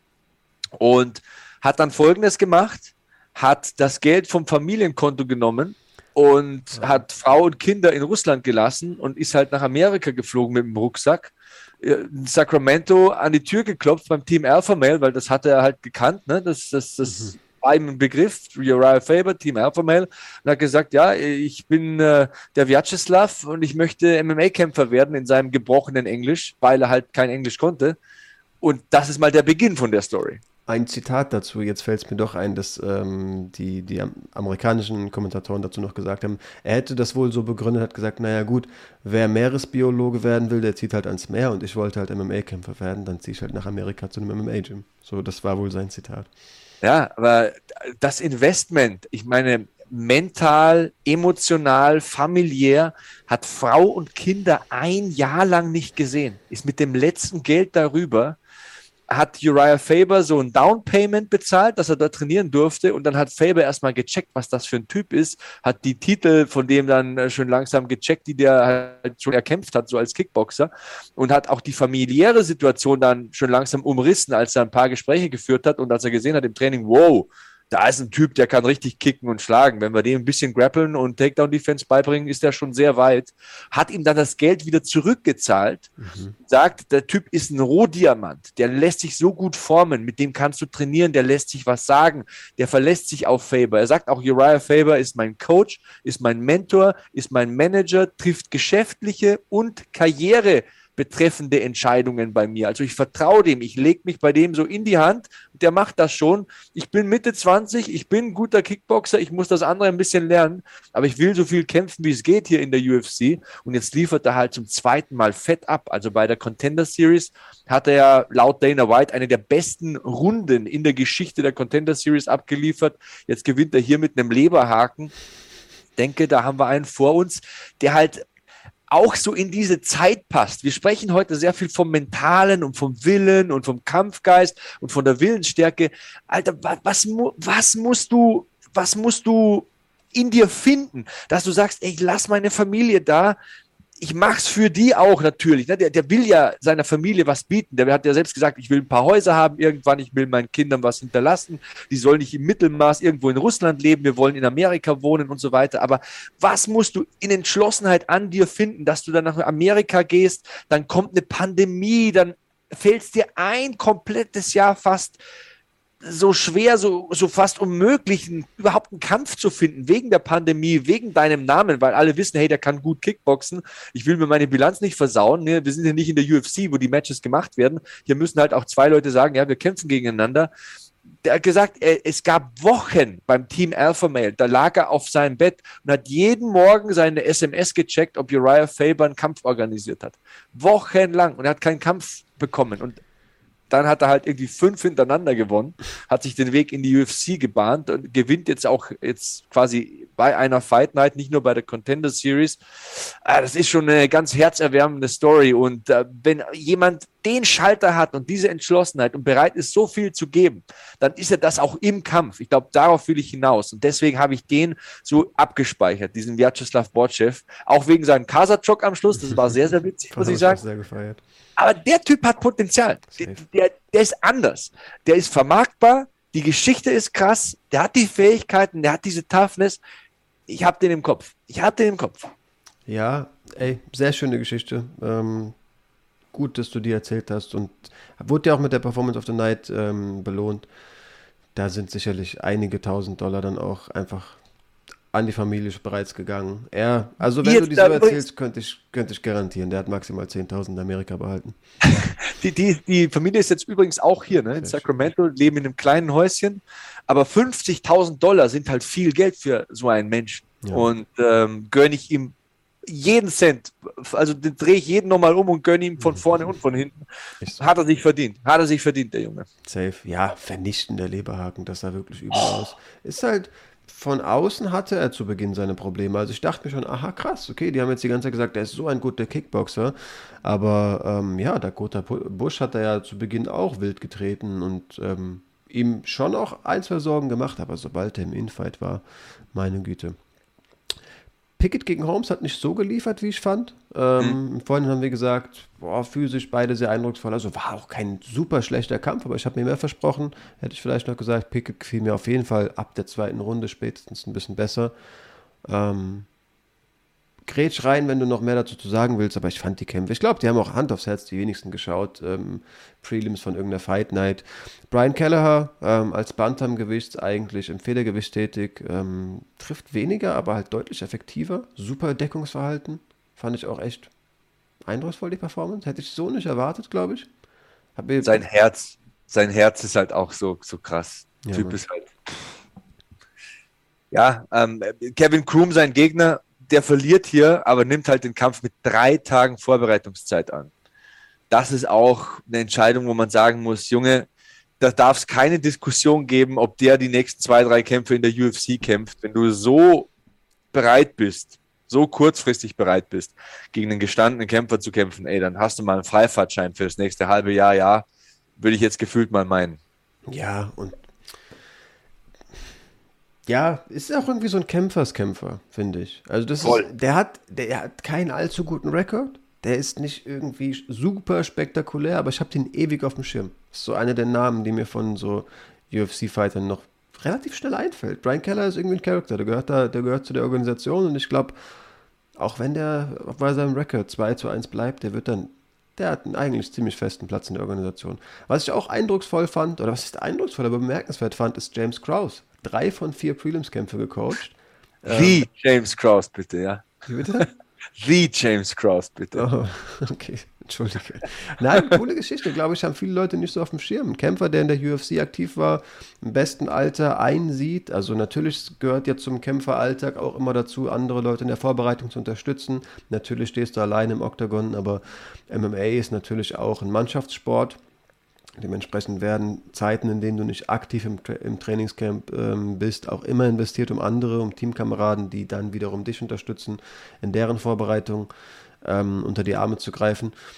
Und er ist, ja, hat halt so eine durchwachsene UFC-Karriere, aber jetzt hatte der eine riesige Losing Streak? Nee, ne? Er hat einfach nur mit der Zeit eingesehen, dass er als unterstützender Part eigentlich viel mehr aufgeht, dass er Leuten Anweisungen gibt, Stile analysiert, super kennt und im besten Alter irgendwann entscheidet, ich glaube, ich werde Coach und nicht aktiver Kämpfer.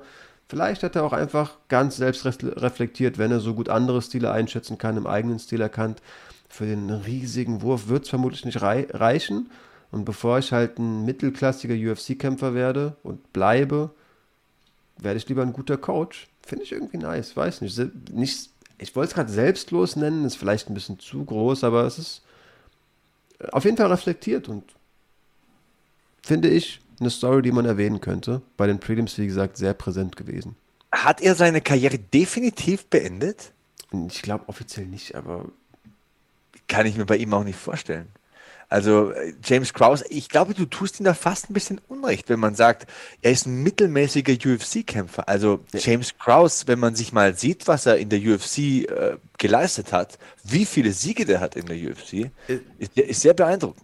Mittelmäßiger UFC-Kämpfer ist irgendwie auch das, also das kann man ganz, ganz schnell äh, falsch verstehen, wie, man, wie das gemeint ist. Also mittelmäßig für das Niveau UFC. Das heißt überaus durchschnittlich guter, guter Kämpfer. Also, keine Ahnung, Leute belächeln ja, weil sie halt nur UFC gucken. Irgend so ein, gut, jetzt hat er einen Run, aber so bis vor, ein, bis vor ein paar Monaten Jared Mercer, der halt so ewig 1-1 in der UFC stand. Ey, der hält sich ewig in der besten Organisation der Welt. Also, wenn ich von einem mittelmäßigen UFC-Kämpfer spreche, dann meine ich, mein ich das in keiner Weise irgendwie ähm, ja, runtermachend oder so.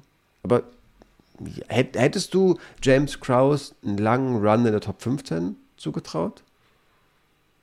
Ich glaube, dass er wahrscheinlich mit seinem Gym immer mehr Geld verdient hat als mit der UFC-Karriere. Ich glaube, das ist wahrscheinlich die Krux an der Sache gewesen. Er ist so ein Typ, der sich nie voll auf die eigene Karriere, auf das eigene Schaffen konzentriert hat. Aber er hatte schon so, jetzt von meinem Gefühl, irgendwie doppelt so viele Siege wie Niederlagen. Ähm, Kraus ist halt, Kraus ist ein Phänomen. Also ich, ich, ich mag den enorm, mhm. weil erstens mal ist es ein, ein hohes Maß an Selbstlosigkeit, das du haben musst, um als Kämpfer in der Blütezeit deiner Karriere einfach immer für die anderen da zu sein. Und zweitens fand ich bei dem einfach immer so krass, dass er Kämpfe auch Short Notice angenommen und gewonnen hat. Der war immer ready. Der war immer nah am Gewicht, der war immer ready. Das ist keiner, der halt mega physisch ist, weil er halt auch nicht viel cuttet, aber das ist ein Kämpfer durch und durch. Und ich weiß noch, bei welcher Fight Night war das, als einer irgendwie 24 Stunden vorher absagt und James Krause ist in der Ecke von dem anderen und sagt, als Coach, hey Leute, ich habe Handschuhe dabei, gib mir ein paar Hosen, äh, das Gewicht mache ich. Also müssen wir halt Catchweight machen, machen wir halt 175 oder so, das schaffe ich schon. Ne? Also wie heftig kannst du sein? Also James Krause ist halt mal der Barbo überhaupt. Ich habe so eine hohe Meinung. Ist einer meiner Top 5 MMA-Trainer im Game und als Kämpfer mochte ich den auch so gerne. Hat nie aufgegeben, breites Skillset, einer, der super Dinge vermitteln kann, wenn man äh, anderen Leuten auch Glauben schenken mag. Also ich kenne ein paar Leute, die haben unter ihm trainiert. ähm, und ja, ganz stabiler Typ. Ganz, ganz stabiler Typ. Ich kenne die Story auf jeden Fall, ich krieg's ja auch nicht mehr zusammen. Das war sogar ganz, ver, äh, ganz, ganz verrückt. Er hat eigentlich Kämpfer A gegen Kämpfer B kämpfen sollen. Dann ist einer rausgefallen und es hieß irgendwie B gegen C, noch ein Ausfall. Und dann hat er gesagt, hey, ich bin nur noch am Start. Und hat dann 24, 24, Stunden vorher genau, ähm, glaube ich, nicht mehr die Zulassung von der Sportbehörde des Staates ja, bekommen. Genau. Ist es ich glaube, war das State Athletic Commission, glaube ich, war es, die ihm dann die äh, Erlaubnis nicht gegeben hat. Es war, glaube ich, unter diesem 24-Stunden-Zeitfenster. Mhm. Aber der, der hätte halt gekämpft. Auch krass, ja. Dem ist es wurscht. Also, keine Ahnung, der hat es schon gefrühstückt wahrscheinlich. Kämpft halt dann am, am Abend. Ne? Das, ja. ist halt auch, das ist ein Vogel. Und solche Leute brauchst du halt in diesem Sport. Ne? Das ist halt ein Typ. Von das dem sprechen wir halt noch irgendwann. Hat schon ein, zwei Leute auf jeden Fall ziemlich weit gebracht, wenn man da an irgendwelche Chimaevs und Kevin Hollands und so denkt.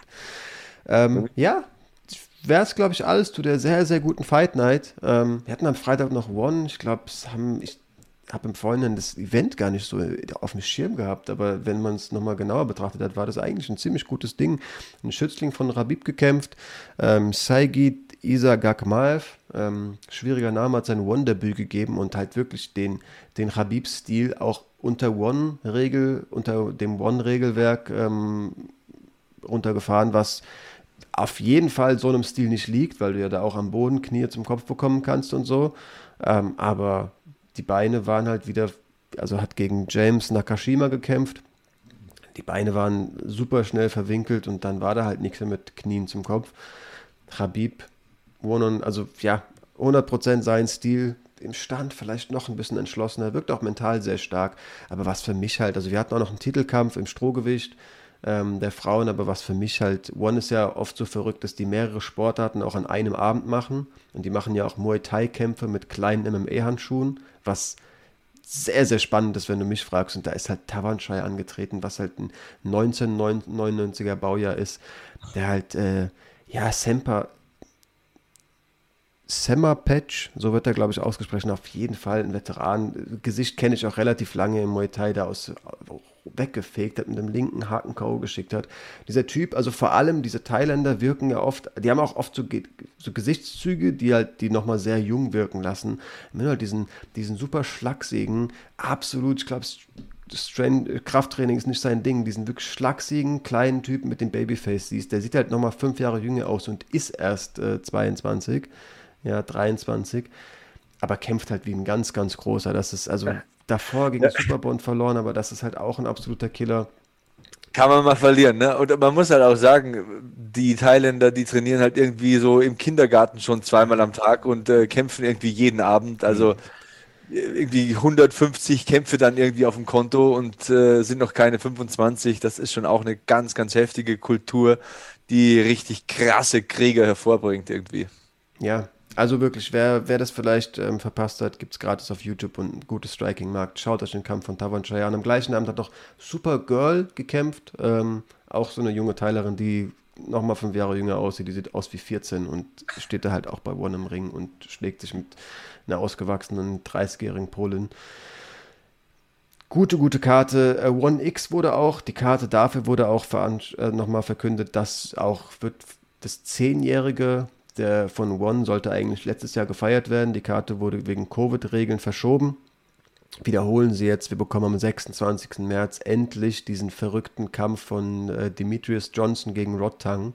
Also diese Muay Thai-Legende gegen diese MMA-Legende in diesem Mixed Fight-Match. Äh, das liebe ich halt so sehr an One, die du merkst halt, Chatri ist einfach selbst Kampfsportler, Kampfsport-Fan wenn der CEO ist und sich vorstellt, wie verrückt wäre es denn eigentlich, wenn Mighty Mouse gegen unseren, unseren Muay Thai-Killer kämpft, was wäre fair? naja gut, dann machen wir einen Mixed Fight. Also erste Runde Muay Thai, zweite Runde MMA, dritte Muay Thai, vierte MMA. Es ist halt so crazy, muss ich unbedingt sehen. Also ja, das werde ich mir auch, das werde ich mir auf jeden Fall geben. Also Mighty Mouse ist ja auch ein Phänomen. Ich ja. finde, in dieser Goat-Diskussion wird er eigentlich immer ausgelassen und unterschlagen. Muss fast dabei sein, finde ich. Also klar ist eine ganz, ganz leichte Gewichtsklasse, da hat man irgendwie die Leute immer nicht so auf dem Schirm, aber sein Lebenswerk, boah, ist schon sehr bemerkenswert. Und ja, dieses Rule-Set ist ja auch mal ganz, ganz verrückt, weil mhm. klar, du bist der Spezialist in der einen Sportart und trotzdem, wenn du es in der ersten Runde nicht schaffst, den wegzupacken, kann es halt richtig übel werden in der zweiten. Und das gleiche Spiel geht ja dann wieder von vorne los. Ja, DJ ist halt aber auch so einer, der hat jetzt schon gesagt, also auf keinen Fall könnt ihr vergessen, wird mein Gameplan sein, da in der ersten Runde aus dem Weg gehen und in der zweiten zu grappeln. Also wenn es heißt, erstes, erstes Regelwerk ist Muay Thai, dann stehe ich nach Muay Thai-Regeln Rottern gegenüber. Geiler Typ. Was muss ich noch wissen über den Typ? Die Aussage reicht halt vollkommen. Ne? Ist halt einer, der will sich challengen, der will Herausforderungen, nicht irgendwie in Pappkartons kämpfen und der sucht nicht den leichten Gegner. Und deswegen sage ich, der, der muss in so einer Goat-Diskussion, die ja subjektiv ist und lass ihm ja alles gefallen, ne? aber der muss da dabei sein. Über den muss man wenigstens da diskutieren. Ja, haben am gleichen Abend dann auch noch bei One X Adriano Moraes. Ich weiß nicht, ob du den auf dem Schirm hast. Das ist der, ja. der ihn im Kampf zuvor mit diesem Nie am Boden, Szenen, die er nicht kennt, äh, gefinisht hat. Das ist auch so eine Sache. Kann ich gleiche Rede von dir wiederholen. Da, da weißt du halt auch, was DJ für ein Typ ist. Ist halt in der Situation an einem Cage gegroundet, kriegt dann ein Knie zum Kopf in der Szene, die es im, bei der UFC nie geben würde, ist eiskalt weg. Also wirklich weiß gar nicht mehr, wo oben und unten ist. Schläft halt quasi ähm, wird danach gefragt, boah, war schon, waren schon üble Szenen oder so, oder? Und er ist als, halt als der, der da so K.O. lag, sagt, nee, fand ich super geil, ey, gehört dazu, so ist Kämpfen. Das halt auch, das halt auch das so. Ein, Charakter.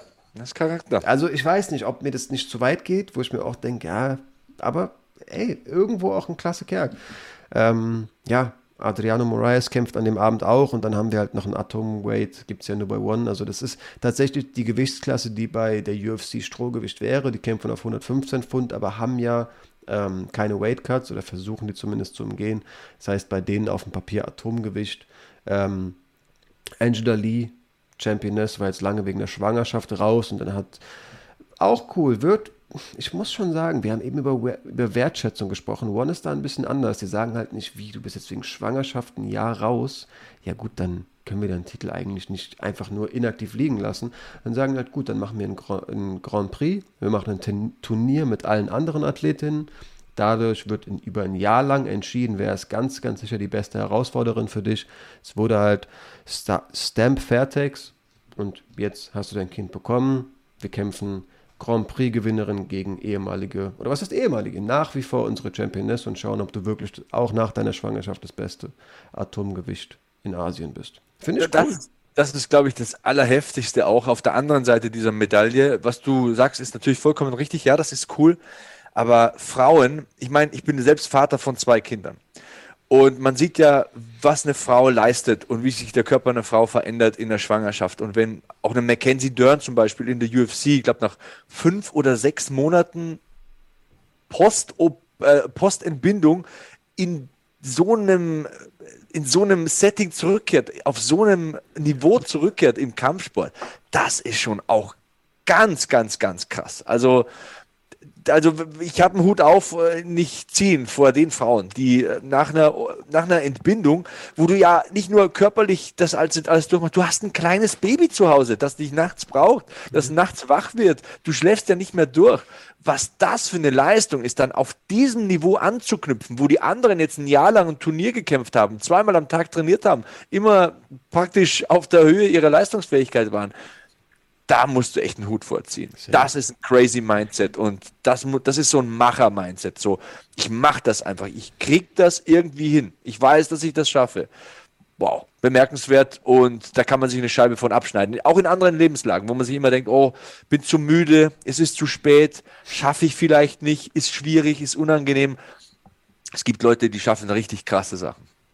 Ja, vergisst man vor allem als Mann oft. Ähm, kann man sich natürlich auch nicht reindenken, aber ja, geht mal, keine Ahnung, auf eure Mutter zu. Vielleicht wird es da unangenehm. Auf eine Bekannte, die ihr kennt, von der ihr wisst, die ist Mutter geworden und fragt mal, wie die sich einen Monat nach ähm, Schwangerschaft noch gefühlt hat. Das soll schon sehr, sehr auslaugen. Also sehr berechtigte Rede, die du da gebracht hast. Jetzt sind wir schon wirklich ewig am Start. Ja. Ähm, wollen wir noch über ein, zwei Kampfansetzungen, wenn es so dicke Brocken, wie es diese Woche gab, sprechen, so zumindest mal erwähnen und fragen, und was hältst du von? Und ja, ja, klar. Danach äh, die, die Karte beenden. Nur noch mein Prelim-MVP ist auf jeden Fall mal Court McGee. Ähm, ich habe ja, ich bin froh, dass ich auf ihn gesetzt habe. Ist ja auch nachvollziehbar. Ne? Wir haben die Prelims vorher ein bisschen analysiert. Der Typ ist halt einfach zu hart. Also das ist mein letztes Wort. Ich glaube, Court McGee verkörpert alles, was diese Fight Night am vergangenen Wochenende ausgemacht hat. Willensstärke, sich immer zu verbessern, auch wenn man schon irgendwie seit Ultimate Fighter Staffel 11 dabei ist. Die hat er ja damals gewonnen. Ähm, der Typ ist 37. Können wir mal bitte drüber reden, wie der seinen Gegner nass gemacht hat? Wer war da der Junge und wer war der Alte in diesem Kampf? Ja. Man hat es noch nicht gesehen, ne? Also diese Top, ich glaube Brahimai, Brahimai, sorry, muss ich mich dran gewöhnen, hatte Brahimai. Brahimai hatte in der zweiten Runde so gefühlt seine erste Szene, wo er mal so bisschen Gegenwehr gezeigt hat. Also diese Top-Control von Kurt McGee ist wahnsinnig. Ich, ohne Schmarrn, wenn, wenn der da am Cage steht, wie der die Räume eng macht, wie der dich clincht, wie der ganz eng an dir dran ist, irgendwie wie Sekundenkleber pappt der an dir dran, ey, da kriegst du Platzangst, wenn du dem Typ äh, zusiehst, wie er da sein Handwerk äh, durchzieht und Brahimai, top austrainiert, junger Kämpfer, der hat für mich gewirkt wie so ein Reh im Scheinwerferlicht. Mhm. So, der Laster kommt, der Laster kommt, der Laster kommt. So, ich habe aber nicht mehr die Kraft, irgendwie einen Schritt zur Seite zu machen. Wird halt voll überfahren. Und dann, denk, dann denkt man sich, wenn ich dir jetzt sage, einer von beiden hat dann auch einen Instagram-Post ähm, geschrieben und äh, mit Foto von, voneinander gepostet und geschrieben. Ähm, vielen Dank, dass ich mit dir das Octagon teilen durfte. War eine große Ehre. Du hast mich zu guten Leistungen vorangetrieben. Da denkt man, natürlich hat das Brahim euch gepostet. Nein, es war Kurt McGee und schreibt, äh, boah, was eine Ehre, mit diesem jungen, ähm, vielversprechenden Kämpfer kämpfen zu dürfen. Das ist schon, das ist klasse. Das ist klasse. Richtige Klasse. Ja, Kampfansetzungen. Was hast du auf dem Herzen? Ähm, vielleicht fangen wir da an. Du hast eben über Mütter gesprochen und deinen Namen gedroppt. Äh, Mackenzie Dern hat ja auch viele Fans, begeistert viele Leute, soll gegen Tisha Torres bei UFC 273 kämpfen. Vielleicht hätte ich damit angefangen. Am mhm. 9. April soll es bereit zu sein. Tisha Torres, habe auch mal ein bisschen die Social Media Kanäle gecheckt. Die sah ja immer schon so aus, ob die das regelmäßig macht, aber ist gerade auch ordentlich am Krafttraining, ähm, Explosionskraft äh, zu trainieren. Was sagst du? Die ist schon auch ziemlich giftig und vor allem, wie gesagt, physisch eine Wucht. Ähm, ja, das Fragezeichen bei mir ist, die hat äh, so sich ein halbes Jahr rausgenommen aus dem MMA-Training, um okay. einen Fitnesswettbewerb zu machen und hat da auch irgendwie die Goldmedaille abgeräumt, also irgendwie so eine Figure Competition, so ein Bodybuilding-Wettbewerb gemacht. Das ähm, wirft Fragezeichen bei mir auf, weil ich glaube, dass Mackenzie Dern die konsumierte Kampfsportlerin ist. Ich meine, die trainiert ja seit sie drei ist. Hat, es gibt ja diese Geschichten früher, als sie beim Gym, im Gym von ihrem Vater quasi mit einem Boxhandschuh sich ein Kopfkissen gemacht hat und mit mhm. dem äh, Gi-Oberteil von dem Vater zugedeckt wurde und das Mittagsschläfchen gemacht hat. Also die, die rollt halt im Gi rum, seit sie drei, vier ist. Und ähm, ich gebe jedem mal den Tipp, wenn ihr mal wissen wollt, was Brazilian Jiu-Jitsu ausmacht, was die Essenz von Brazilian Jiu-Jitsu ist, dann schaut ihr euch den äh, Kampf von Mackenzie Dern gegen Gabby Garcia an. Gabby Garcia ist halt ein Monster mit 230 Pfund oder so und Mackenzie Dern wiegt halt 100 Pfund weniger. Ich glaube, die wiegt mehr. Keine Ahnung, sind es 100 plus? Also horrend. Also eigentlich sagt man im Kampfsport, grenzwertig, sowas überhaupt zustande kommen zu lassen. Aber es gibt halt diese offenen Klassen im Brazilian Jiu-Jitsu. Ähm, habe das auch schon mal gemacht, gegen Leute zu rollen, die halt 20, 25 Kilo schwerer sind. Hier sind es halt 50 Kilo, vielleicht sogar mehr. Und was man daraus machen kann und wie man trotz dieser Unterlegenheit gewinnen kann. Das ist die Essenz des Brazilian Jiu-Jitsu. Die Kunst der Schwachen, würde ich mal nennen. Ne? Mit, mit Technik, mit Winkeln, mit den richtigen Fähigkeiten einfach diesen Kraftvorteil zu egalisieren, das ist beeindruckend. Gibt es, glaube ich, auch auf YouTube zu sehen, sollte man unbedingt mal schauen. Und deswegen glaube ich, würde ich hier ähm, lange Rede, kurzer Sinn, auf Mackenzie Dern setzen, weil wenn man halt sich da rausnimmt und Fitnesswettbewerbe macht und viel Krafttraining macht hin und her, das ist alles schön und gut, aber am Ende des Tages musst du cutten, dass du das Gewicht schaffst. Dann bist du vielleicht ein bisschen stärker, ein bisschen explosiver, wie du sagst, viel äh, Krafttraining absolviert, aber Mackenzie Dern hat äh, seit der, ihrer Schwangerschaft, seit ihrer Rückkehr in die UFC sich konstant verbessert. Boden war immer Weltklasse. Boden ist das Beste, was diese Division zu bieten hat. Aber sie wird im Stand besser und in der Zeit, in der die andere Handeln gestemmt hat, hat die gestrikt, hat die Sparring gemacht. Und ähm, deswegen würde ich sagen, vom Gefühl her, wir sind hier beim Kampfsport und nicht beim Kraft-3-Kampf, habe ich da Mackenzie Dern vorne. Ja, also ich glaube, Teacher Torres hat halt immer schon viel Kraftsport gemacht. Also die Schulterpartie und so sah ja immer schon sehr, sehr krass aus. Ich glaube jetzt nicht, dass die so viel härter cutten muss.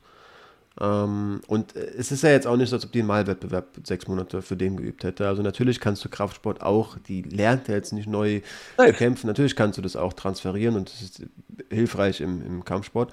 Klar, ähm, du hast da recht. Gegen Angela Hill sah die ziemlich gut aus. Da war die auf dem, da war die sehr effektiv, hat einfach besser und härter vor allem getroffen. Ähm, ich bin, mir da noch nicht so sicher, aber es ist ein Kampf, den Künstler dann auf jeden Fall gewinnen kann. Was sagst du denn, ob Calvin Gastelum, der hat ja lange überlegt, ob er im Weltergewicht äh, kämpfen, kämpfen wird, auf der gleichen Karte gegen Nasruddin Imavov gewinnen kann? Hat er da gleichermaßen gute Chancen? Ja, ich sehe das Weltergewicht tatsächlich als die Gewichtsklasse von äh, von Calvin Gastelum. Also ähm, er sagt ja, ja, er fühlt sich wohler, wenn er nicht cutten muss, aber ich glaube, mit einem vernünftigen Ernährungsplan, mit einer vernünftigen Herangehensweise kann der locker Weltergewicht machen. Oh, da sehe ich ihn tatsächlich auch. Ähm, aber Nasruddin Imavov ist halt so in einem Namen verpackt. Das, was so Weltergewicht und Mittelgewicht 2021 und 2022 auszeichnet da kommen so viele neue, gute Leute nach. Und diese Divisionen waren früher die Divisionen. Ich kann mich noch erinnern, ähm, hier hinten hängt ein Bild von George St. Pierre, als George St. Pierre halt das Weltergewicht einfach mal komplett dominiert hat, so ein halbes Jahrzehnt. Da hat man gesagt, ja, da gibt's George St. Pierre und da gibt's die anderen. Und im Mittelgewicht war es ja nicht anders. Da gab's Anderson Silver, der hat eine zweistellige Anzahl an Titelverteidigungen gehabt und die meisten waren so sonnenklar, dass es überhaupt keine Diskussionen gab. Da hat man gesagt, da gibt es Anderson Silver und den Rest. Und jetzt ist es so, okay, wir haben da an der Spitze Leute wie Kamaru Usman und den Stylebender. Aber diese Divisionen sind Haifischbecken. Und auch wenn Calvin Gastelum sich professionalisiert, auch wenn er den Weightcut besser hinbekommt, ist das Weltergewicht immer noch eine brutal gut besetzte hochwertige Division, in der es etwas heißt, wenn du dich überhaupt mal so zwischen fünf und zehn einigermaßen festsetzen kannst, dann bist du richtig, richtig gut. Und boah, anybody's Ballgame, würde ich sagen, wie die Amerikaner das so gerne nennen. Ähm, jeder kann da gewinnen. Das ist so ein 50-50-Ding für mich. Also ich sehe da richtig schwarz, ehrlich gesagt. Ich bin ziemlich überzeugt von Imavov. Ähm, ich habe auch Angst um Kevin Gastelum. Verzeihung. Also was heißt Angst um ihn, aber ich finde den Kämpfer ziemlich cool. Ich wünsche mir richtig, dass der ins Weltergewicht geht. Ich wünsche mir, dass die Disziplin an den Tag legt, dass der eben nicht der Lebemann ist, der offenbar auch nebenbei so ein bisschen zu, zu sein scheint. Denn der ist halt so ein richtiger Fighters-Fighter, hält sich am guten Tag für geeignet, um jeden zu schlagen, nimmt Short Notice, Kämpfe gegen absolute Killer an und ich hoffe, die UFC schätzt, wertschätzt das, denn der hat eine Losing Streak.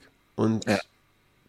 wenn Imavov den halt als junger Contender, der aktuell noch ist, halt jetzt richtig alt aussehen lässt, weil es, was ich ihm ehrlich gesagt ziemlich gut zutraue, dann könnte es halt auch echt schwer aussehen für Gastelum und dann wird vielleicht die UFC sagen, du, danke, wissen wir wirklich zu schätzen, dass du unseren Pay-Per-View hier und da mal gerettet hast, aber auf dem Papier sieht es scheiße aus und wie wäre es denn, wenn du das woanders versuchst?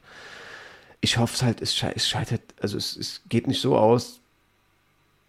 Aber ich sehe ein bisschen schwarz, ehrlich gesagt. Ich weiß nicht. Also Kevin Gastelum sah auch gegen, gegen Whittaker nicht so schlecht aus. Und jeder erinnert sich an den Adesanya-Kampf. Und natürlich ist der kein schlechter, aber für mich gehört er. Also ich, ich fände richtig vielversprechend, wenn der im Weltergewicht antritt. Mit dem Kinn, das er hat, wenn er dann schwer und bullig wäre harte Hände äh, schlägt. Das ist halt auch zu hart, wenn man sich ansieht. Der hat von den letzten sechs, lese ich hier, fünf verloren. Ja.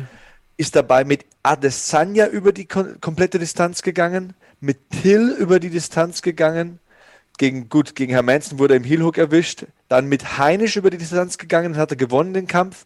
Mit Robert Whittaker über die Distanz gegangen und mit Jared Cannonier über die Distanz gegangen. Ja. Was für ein Pensum kannst du bitte machen? Also, von April 2019 bis August 2021. Ja, und so drei davon hat er halt Short Notice angenommen. Und den kriegst du nicht aus dem, aus dem, aus dem Oktogon. Der ist auch ein lustiger Typ, der nimmt doch alles mit Humor. Denn der wurde mal gefragt, wo kommt denn dein Kind? Er hat gesagt, ja, meine Mutter hat mir oh, früher viele Laschen gegeben, deswegen äh, es hat irgendwie, das hat mein Gewebe hier gefestigt. Ich falle halt nicht um, mexikanischer Boxstil. Ich finde den richtig cool. Aber ich glaube halt körperlich ist der fürs Weltergewicht gemacht, wenn er eben weniger gerne grillt und weiß nicht, mexikanisches Maisbier trinkt oder so. Ich weiß nicht, was es ist, aber man sieht ihn körperlich an. Du könntest auch mit Disziplin Weltergewicht schaffen. Ich glaube auch, genetisch ist er zu bisschen Fett ähm, geneigt. Also ich glaube, es ist nicht nur Faulheit bei dem. Ich glaube, der müsste hart, härter arbeiten für einen wirklich leanen Körper als andere. Also meine ich auch null böse, aber wenn man sich dann ein bisschen die Familie ansieht, die haben alle ein bisschen Funde auf den, auf den Rippen. Aber ich glaube, das könnte der körperlich halt schaffen. Und dann, glaube ich, Worldbeater. Also nicht, ich will jetzt nicht sagen, der putzt Jimaev und Usman safe weg, natürlich, aber Top 15 ist für mich sicher. Ja, Kevin Gastelum. Ich weiß nicht, Mann. Ist 30, ne? Da kannst du noch viel machen eigentlich. Ist noch ein gutes Alter. Und die Siege in seiner Bilanz sind halt auch echt gut gealtert. Jake Ellenberger geschlagen, Nate Marquardt, Johnny Hendricks, Tim Kennedy. Da war er dann schon im Mittelgewicht. Äh, ähm, Bisping.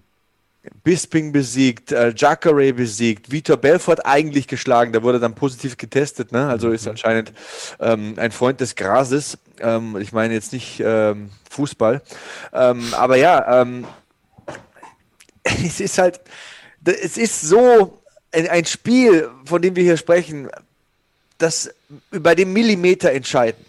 Und wenn einer nicht ganz so professionell ist wie der andere, dann nimmt er sich schon so viel von der Ausgangsbasis, weil alle anderen auf so einem hohen Niveau sind. Trotzdem bin ich bei dir. Calvin Gastelum ist ein verdammt talentierter Fighter. Charles Sonnen hat das mal so witzig zusammengefasst. Er hat gesagt, er wurde mal gefragt vor so einem Kampf von äh, Calvin Gastelum, Chael, du warst doch sein Coach da beim Ultimate Fighter. Was kann der denn gut? Dann sagt er so, ich habe überlegt, was kann der denn eigentlich gut? So beim Ringen war der eigentlich ziemlich faul und beim Striken hat er immer nur das gemacht, was notwendig war und so bei den Konditionseinheiten ist er halt mitgelaufen, aber so vorne war der nie dran irgendwie so. Und dann hat, dann hat er gesagt, der gute Charles Sonnen, er ist halt ein richtig guter Fighter. Wenn der Kampftag da ist, hat der Bock zu kämpfen, der hat keine Angst, der ist nicht nervös, das ist sein Ding. Der ruft alles ab, was er hat. Und wenn du dem eine gute Basis gibst, wenn der konditionell fit ist, wenn der vielleicht mit einem Ernährungscoach arbeitet, wenn der alle Schalthebel und alle Drehknäufe so ein bisschen noch mal weiter auftritt und sich professionalisiert, wenn der die Basis, die Grundlage noch mehr schafft, glaube ich immer noch, ich meine, der Typ ist an Platz 10 gerankt. Vollkommen undersized im Mittelgewicht. Ja. Dass er zu großem imstande ist. Ich weiß nicht, woran es scheitert. Ich weiß, Kraftausdauertrainerin ist seine, seine Lebenspartnerin. Vielleicht ist das eine Ebene, wo es irgendwie, wo er zu leicht sagen kann, Baby, heute nicht, keine Lust. Und die kann dann halt, weil sie ihn liebt, nicht sagen, doch, muss sein. Weiß ich nicht. Irgendwo scheitert es. Ich weiß es nicht. Ich weiß es nicht. Aber er ist ein, so, ich bin total bei Cherson. Der ist ein Fighter. Das ja. ist ein guter Fighter, der, der nicht nervös ist und der irgendwie nichts. Ja, es gibt dieses eine Heel-Hook-Finish, ja, okay, aber er hat schon auch Adesanya einiges abverlangt. Und du musst mal sehen, da stehen zwei Leute im, im Oktagon. Adesanya ist halt ein Mittelgewicht von der Größe, von der Länge her ist jetzt nicht der wuchtigste in der Gewichtsklasse, aber da steht halt Gastelum mit 1,75 Meter und einem kleinen Bäuchlein. Ich denke mir halt, die gehören halt nicht zusammen. Und du siehst, was der imstande ist zu machen gegen den Typen, der alles deklassiert hat im Mittelgewicht. Der hat da gut ausgesehen. Adesanya war richtig ramponiert nach dem Kampf. Das zeigt doch, was der drauf hat. Und, und ich glaube auch, ja, voll bei dir. Also Weltergewicht ist seine Division mit 30 ist es noch nicht zu spät. Er muss wieder ein paar Anpassungen machen. Dieses Game entwickelt sich auch, aber Kevin Gastelum, Mann, ey, wahrscheinlich sitzen wir in einem Jahr her und äh, sagen, wow, 2022 hat der Junge richtig aufgeräumt. Ich hoffe es wirklich. Ich glaube es leider nicht. Gute Überleitung, Freund des Grases, Mittelgewicht, der Young ins Weltergewicht, der Disziplinlosigkeit. Kevin Holland hat auf seinem OnlyFans-Account, wie ich gelesen habe, ich bin da kein Mitglied, aber habe auch mitbekommen, es geht da nicht darum, dass der seinen Dödel zeigt, sondern der ist da halt irgendwie, keine Ahnung, am Zocken und so. Da hat er jedenfalls seinen Kampf ähm, ähm, verkündet und zwar kämpft Kevin Holland im Weltergewicht gegen Cowboy Oliveira. Wahnsinn. Fand ich auch ein gutes Ding. Ähm, bin ich mal gespannt. Er hat auch gesagt, das ist jetzt das erste Mal, dass er Weight cuttet und auf Ernährung achtet. Hat er vorher wirklich gar nicht gemacht. So überhaupt nicht. Alkohol getrunken. Gut, Fight Week nicht, aber halt so im Alltag. Und dann erinnert er sich an Szenen, hat er beschrieben. Ich weiß gar nicht mehr. Irgendein Teamkameraden hat er erwähnt, der da halt hart am Cutten war und ähm, haben noch irgendwie in der Fight Week in einem Restaurant gegessen und er hat sich halt einen Burger bestellt und so, nee, ich mach das nicht, brauch das nicht ganz gut, dass so jemand dann vielleicht auch mal sagt, hey, wenn das alle anderen machen, vielleicht wird mir das auch helfen. Im Weltergewicht traue ich dem zugegeben relativ viel zu. Der Mann ist 1,91. Und halt aber auch so breit. Also ich bin da der, der Falsche, darüber zu urteilen oder so, aber das ist halt, ja, ich kann der mir den gut körperlich im Weltergewicht trotzdem vorstellen. Der hat 81 Inches Reach. Das haben manche Heavyweights nicht. Also der ist richtig lang, der ist richtig schlaksig. Ich weiß noch, als er erzählt hat, er möchte ein bisschen Muskeln drauf schaffen, um im Mittelgewicht ähm, konkurrenzfähiger zu sein, so als so die ersten Niederlagen kamen. Ähm, ja, hey, also ist auf jeden Fall eine Wildcard im Weltergewicht. Wenn das Gewicht einfach schaffen kann, und wahrscheinlich geht ja damit noch eine zweite Komponente einher, denn wenn er das dann professionell machen muss, dann trinkt er weniger, dann isst er weniger Müll, dann ist er vielleicht sogar leistungsfähiger. Ja. Ähm, Holland ist ein Phänomen. Also nicht so unbedingt der Typ, mit dem ich jetzt abhängen würde, ist mir ein bisschen zu crazy. Aber wenn man sich die Resultate anschaut, also diese fünf Siege 2020, das ist sehr beachtlich. Und wie busy der Typ ist, wie, wie, wie häufig der kämpft. Ich meine, der hatte drei Kämpfe 2019, der hatte fünf Kämpfe 2020, der hatte drei Kämpfe 2021. Du kannst mal locker davon ausgehen, dass der Typ siebenstellig verdient hat in den letzten drei Jahren in der UFC. Der hat mit Sicherheit 1,52 Millionen gemacht. Und da spreche ich jetzt nicht mal von den, von den äh, Bonuszahlungen, die er erhalten hat, die er ja oft erhalten hat. Ja, krasser Typ. Hat auch über das, er hat in einem Helwani-Interview über dieses OnlyFans gesprochen, der auch so ein bisschen überrascht war, was. Da geht es nicht nur darum, nackte Haut zu zeigen, sondern nee, ist einfach nur ein weiterer Channel, seinen Content äh, zu bringen. Ähm, aktuell ist es wohl noch gratis, hat 400.000 Abonnenten, aber plant bald für einen kleinen Betrag die Mitgliedschaft anzubieten. Da halt so ein Dollar im Monat. Hey, vielleicht bleiben ja die Leute dran.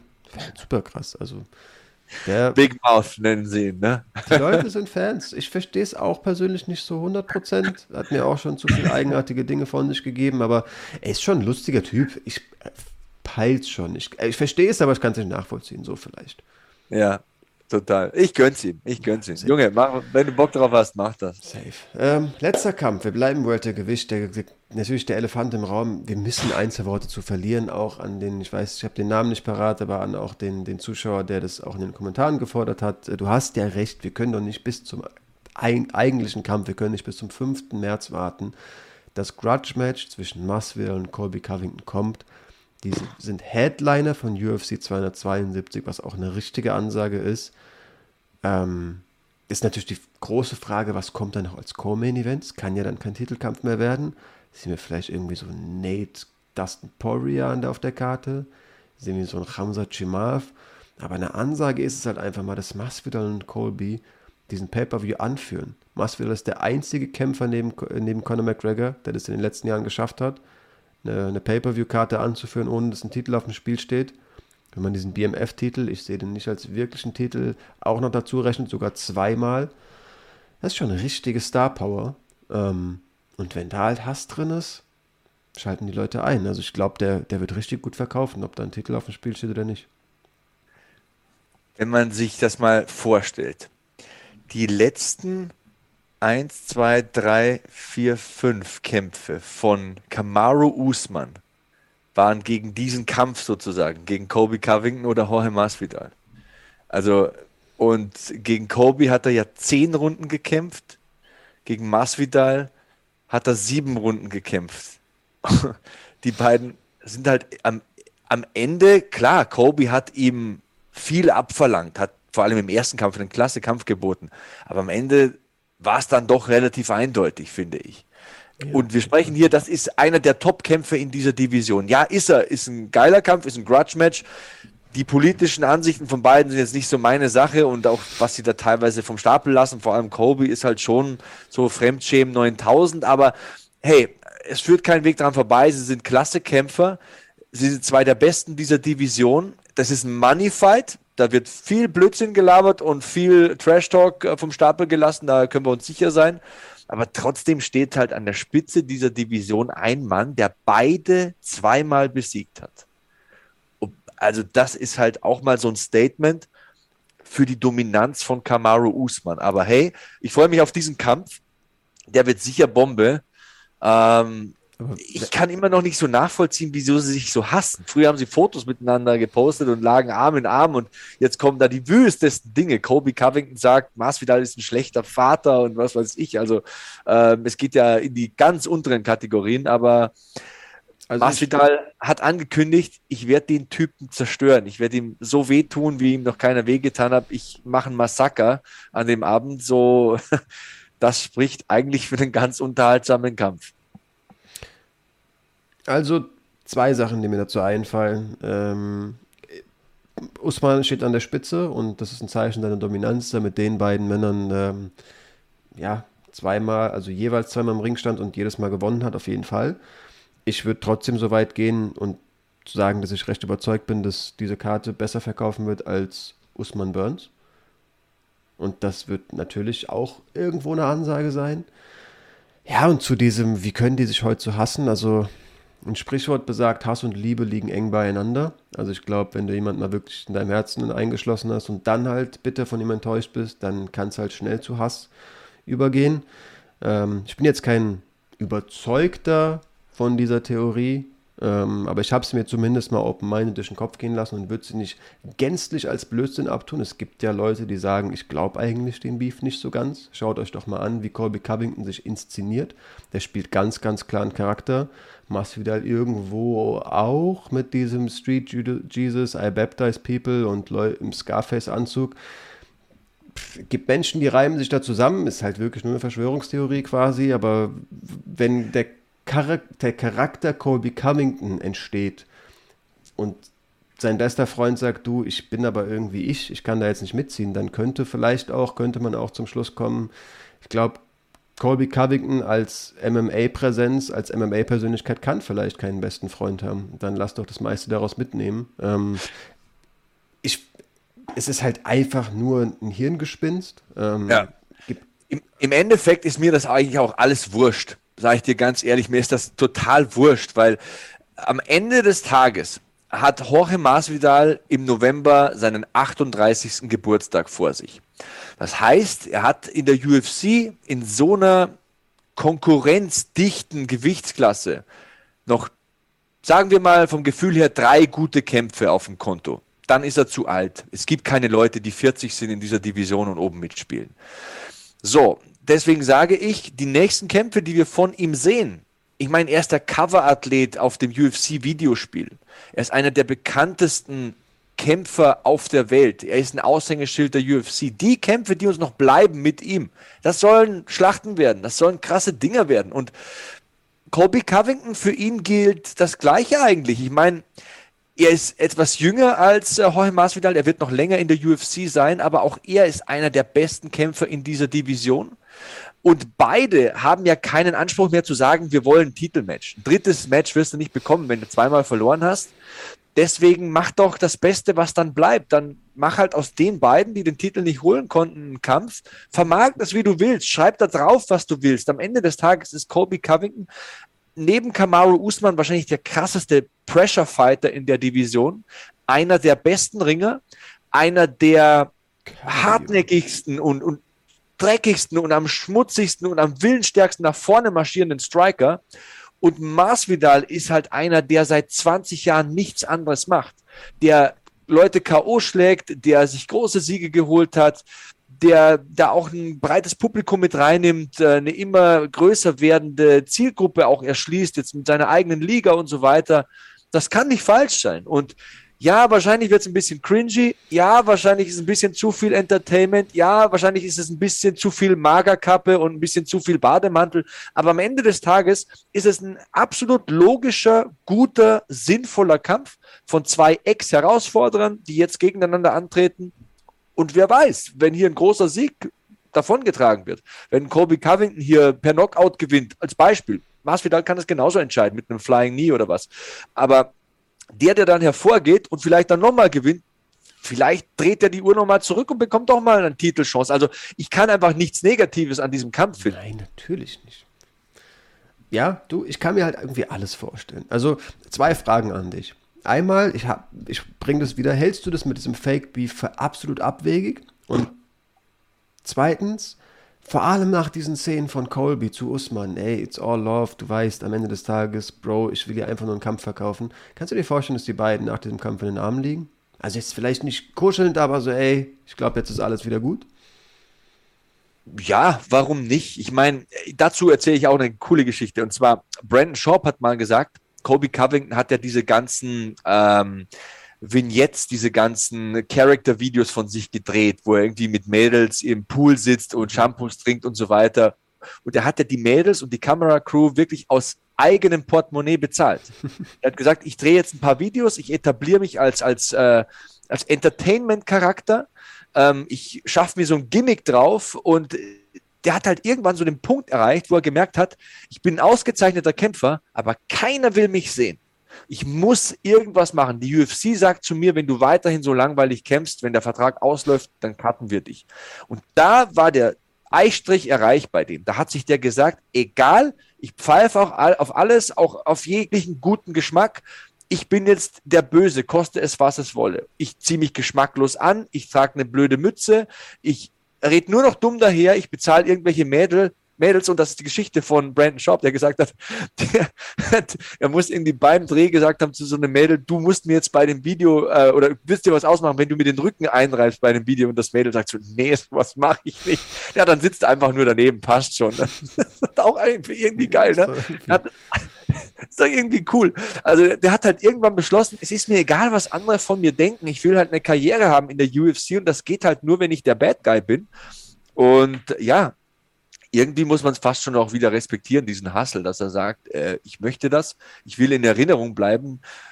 Und alle wissen ja, dass er nicht so ist. Also wenn Chael Sonnen in seinem Podcast die Geschichten erzählt vom jungen Colby Covington, der ein ganz bescheidener, respektvoller Schüler war im Ringertraining, und wenn man die Szenen sieht am Ende vom Usman-Kampf, wo er sagt, ey Junge, it's all love, wir wollen doch einfach nur Geld verdienen und ich, ich bin gerne der Dumme und der Böse und ich halte gerne die Mütze hin äh, für die Öffentlichkeit, dann zeichnet sich schon so ein Bild ab. Ich will jetzt nicht sagen, dass das hier alles fake ist, aber was ich sagen will, mir ist es halt einfach mal wurscht, weil die beiden so ein Publikum zusammenziehen werden und auch einfach so gut sind. Ich will diesen verdammten Kampf sehen. Es ist halt sau interessant, diese Stile und Masvidal hat nicht mehr so ein großes Zeitfenster. Die, wir sehen noch zwei, drei große Kämpfe von ihm. Aber da will ich dabei sein und am besten am Kommentatorenpult. Ja.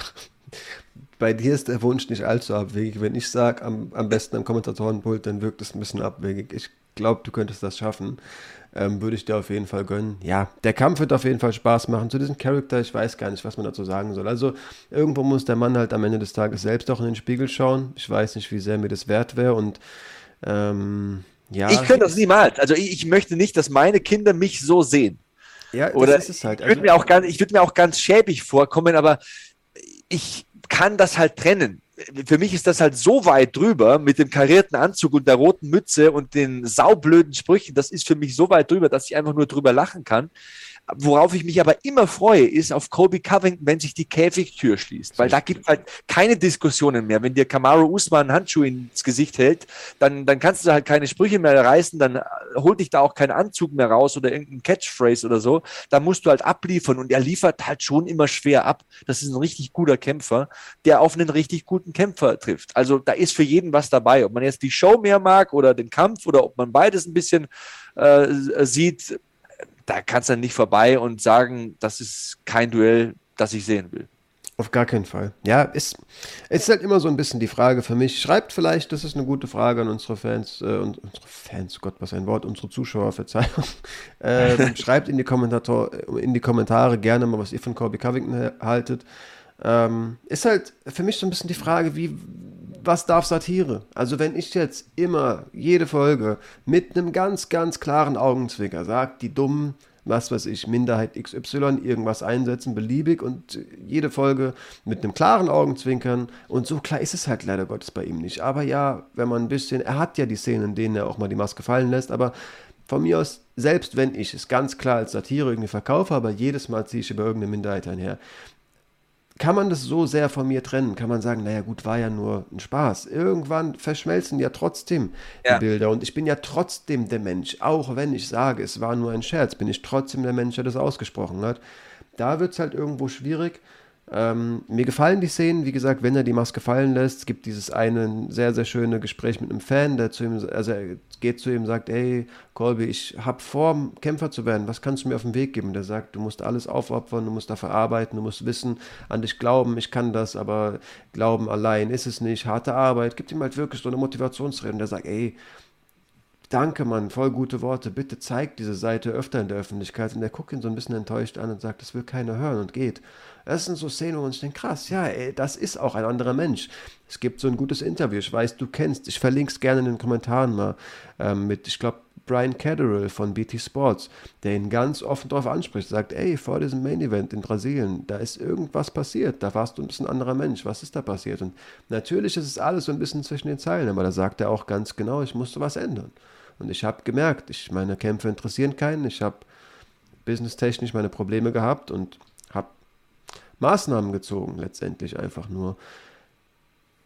Gibt mir so ein bisschen Respekt auf jeden Fall. Aber wie Keine gesagt, Frage. diese Frage steht halt immer noch darüber. Darf man das immer trennen und kann man jederzeit alles entschuldigen mit, es ist halt nur ein Charakter? Der Zweck heiligt nicht die Mittel.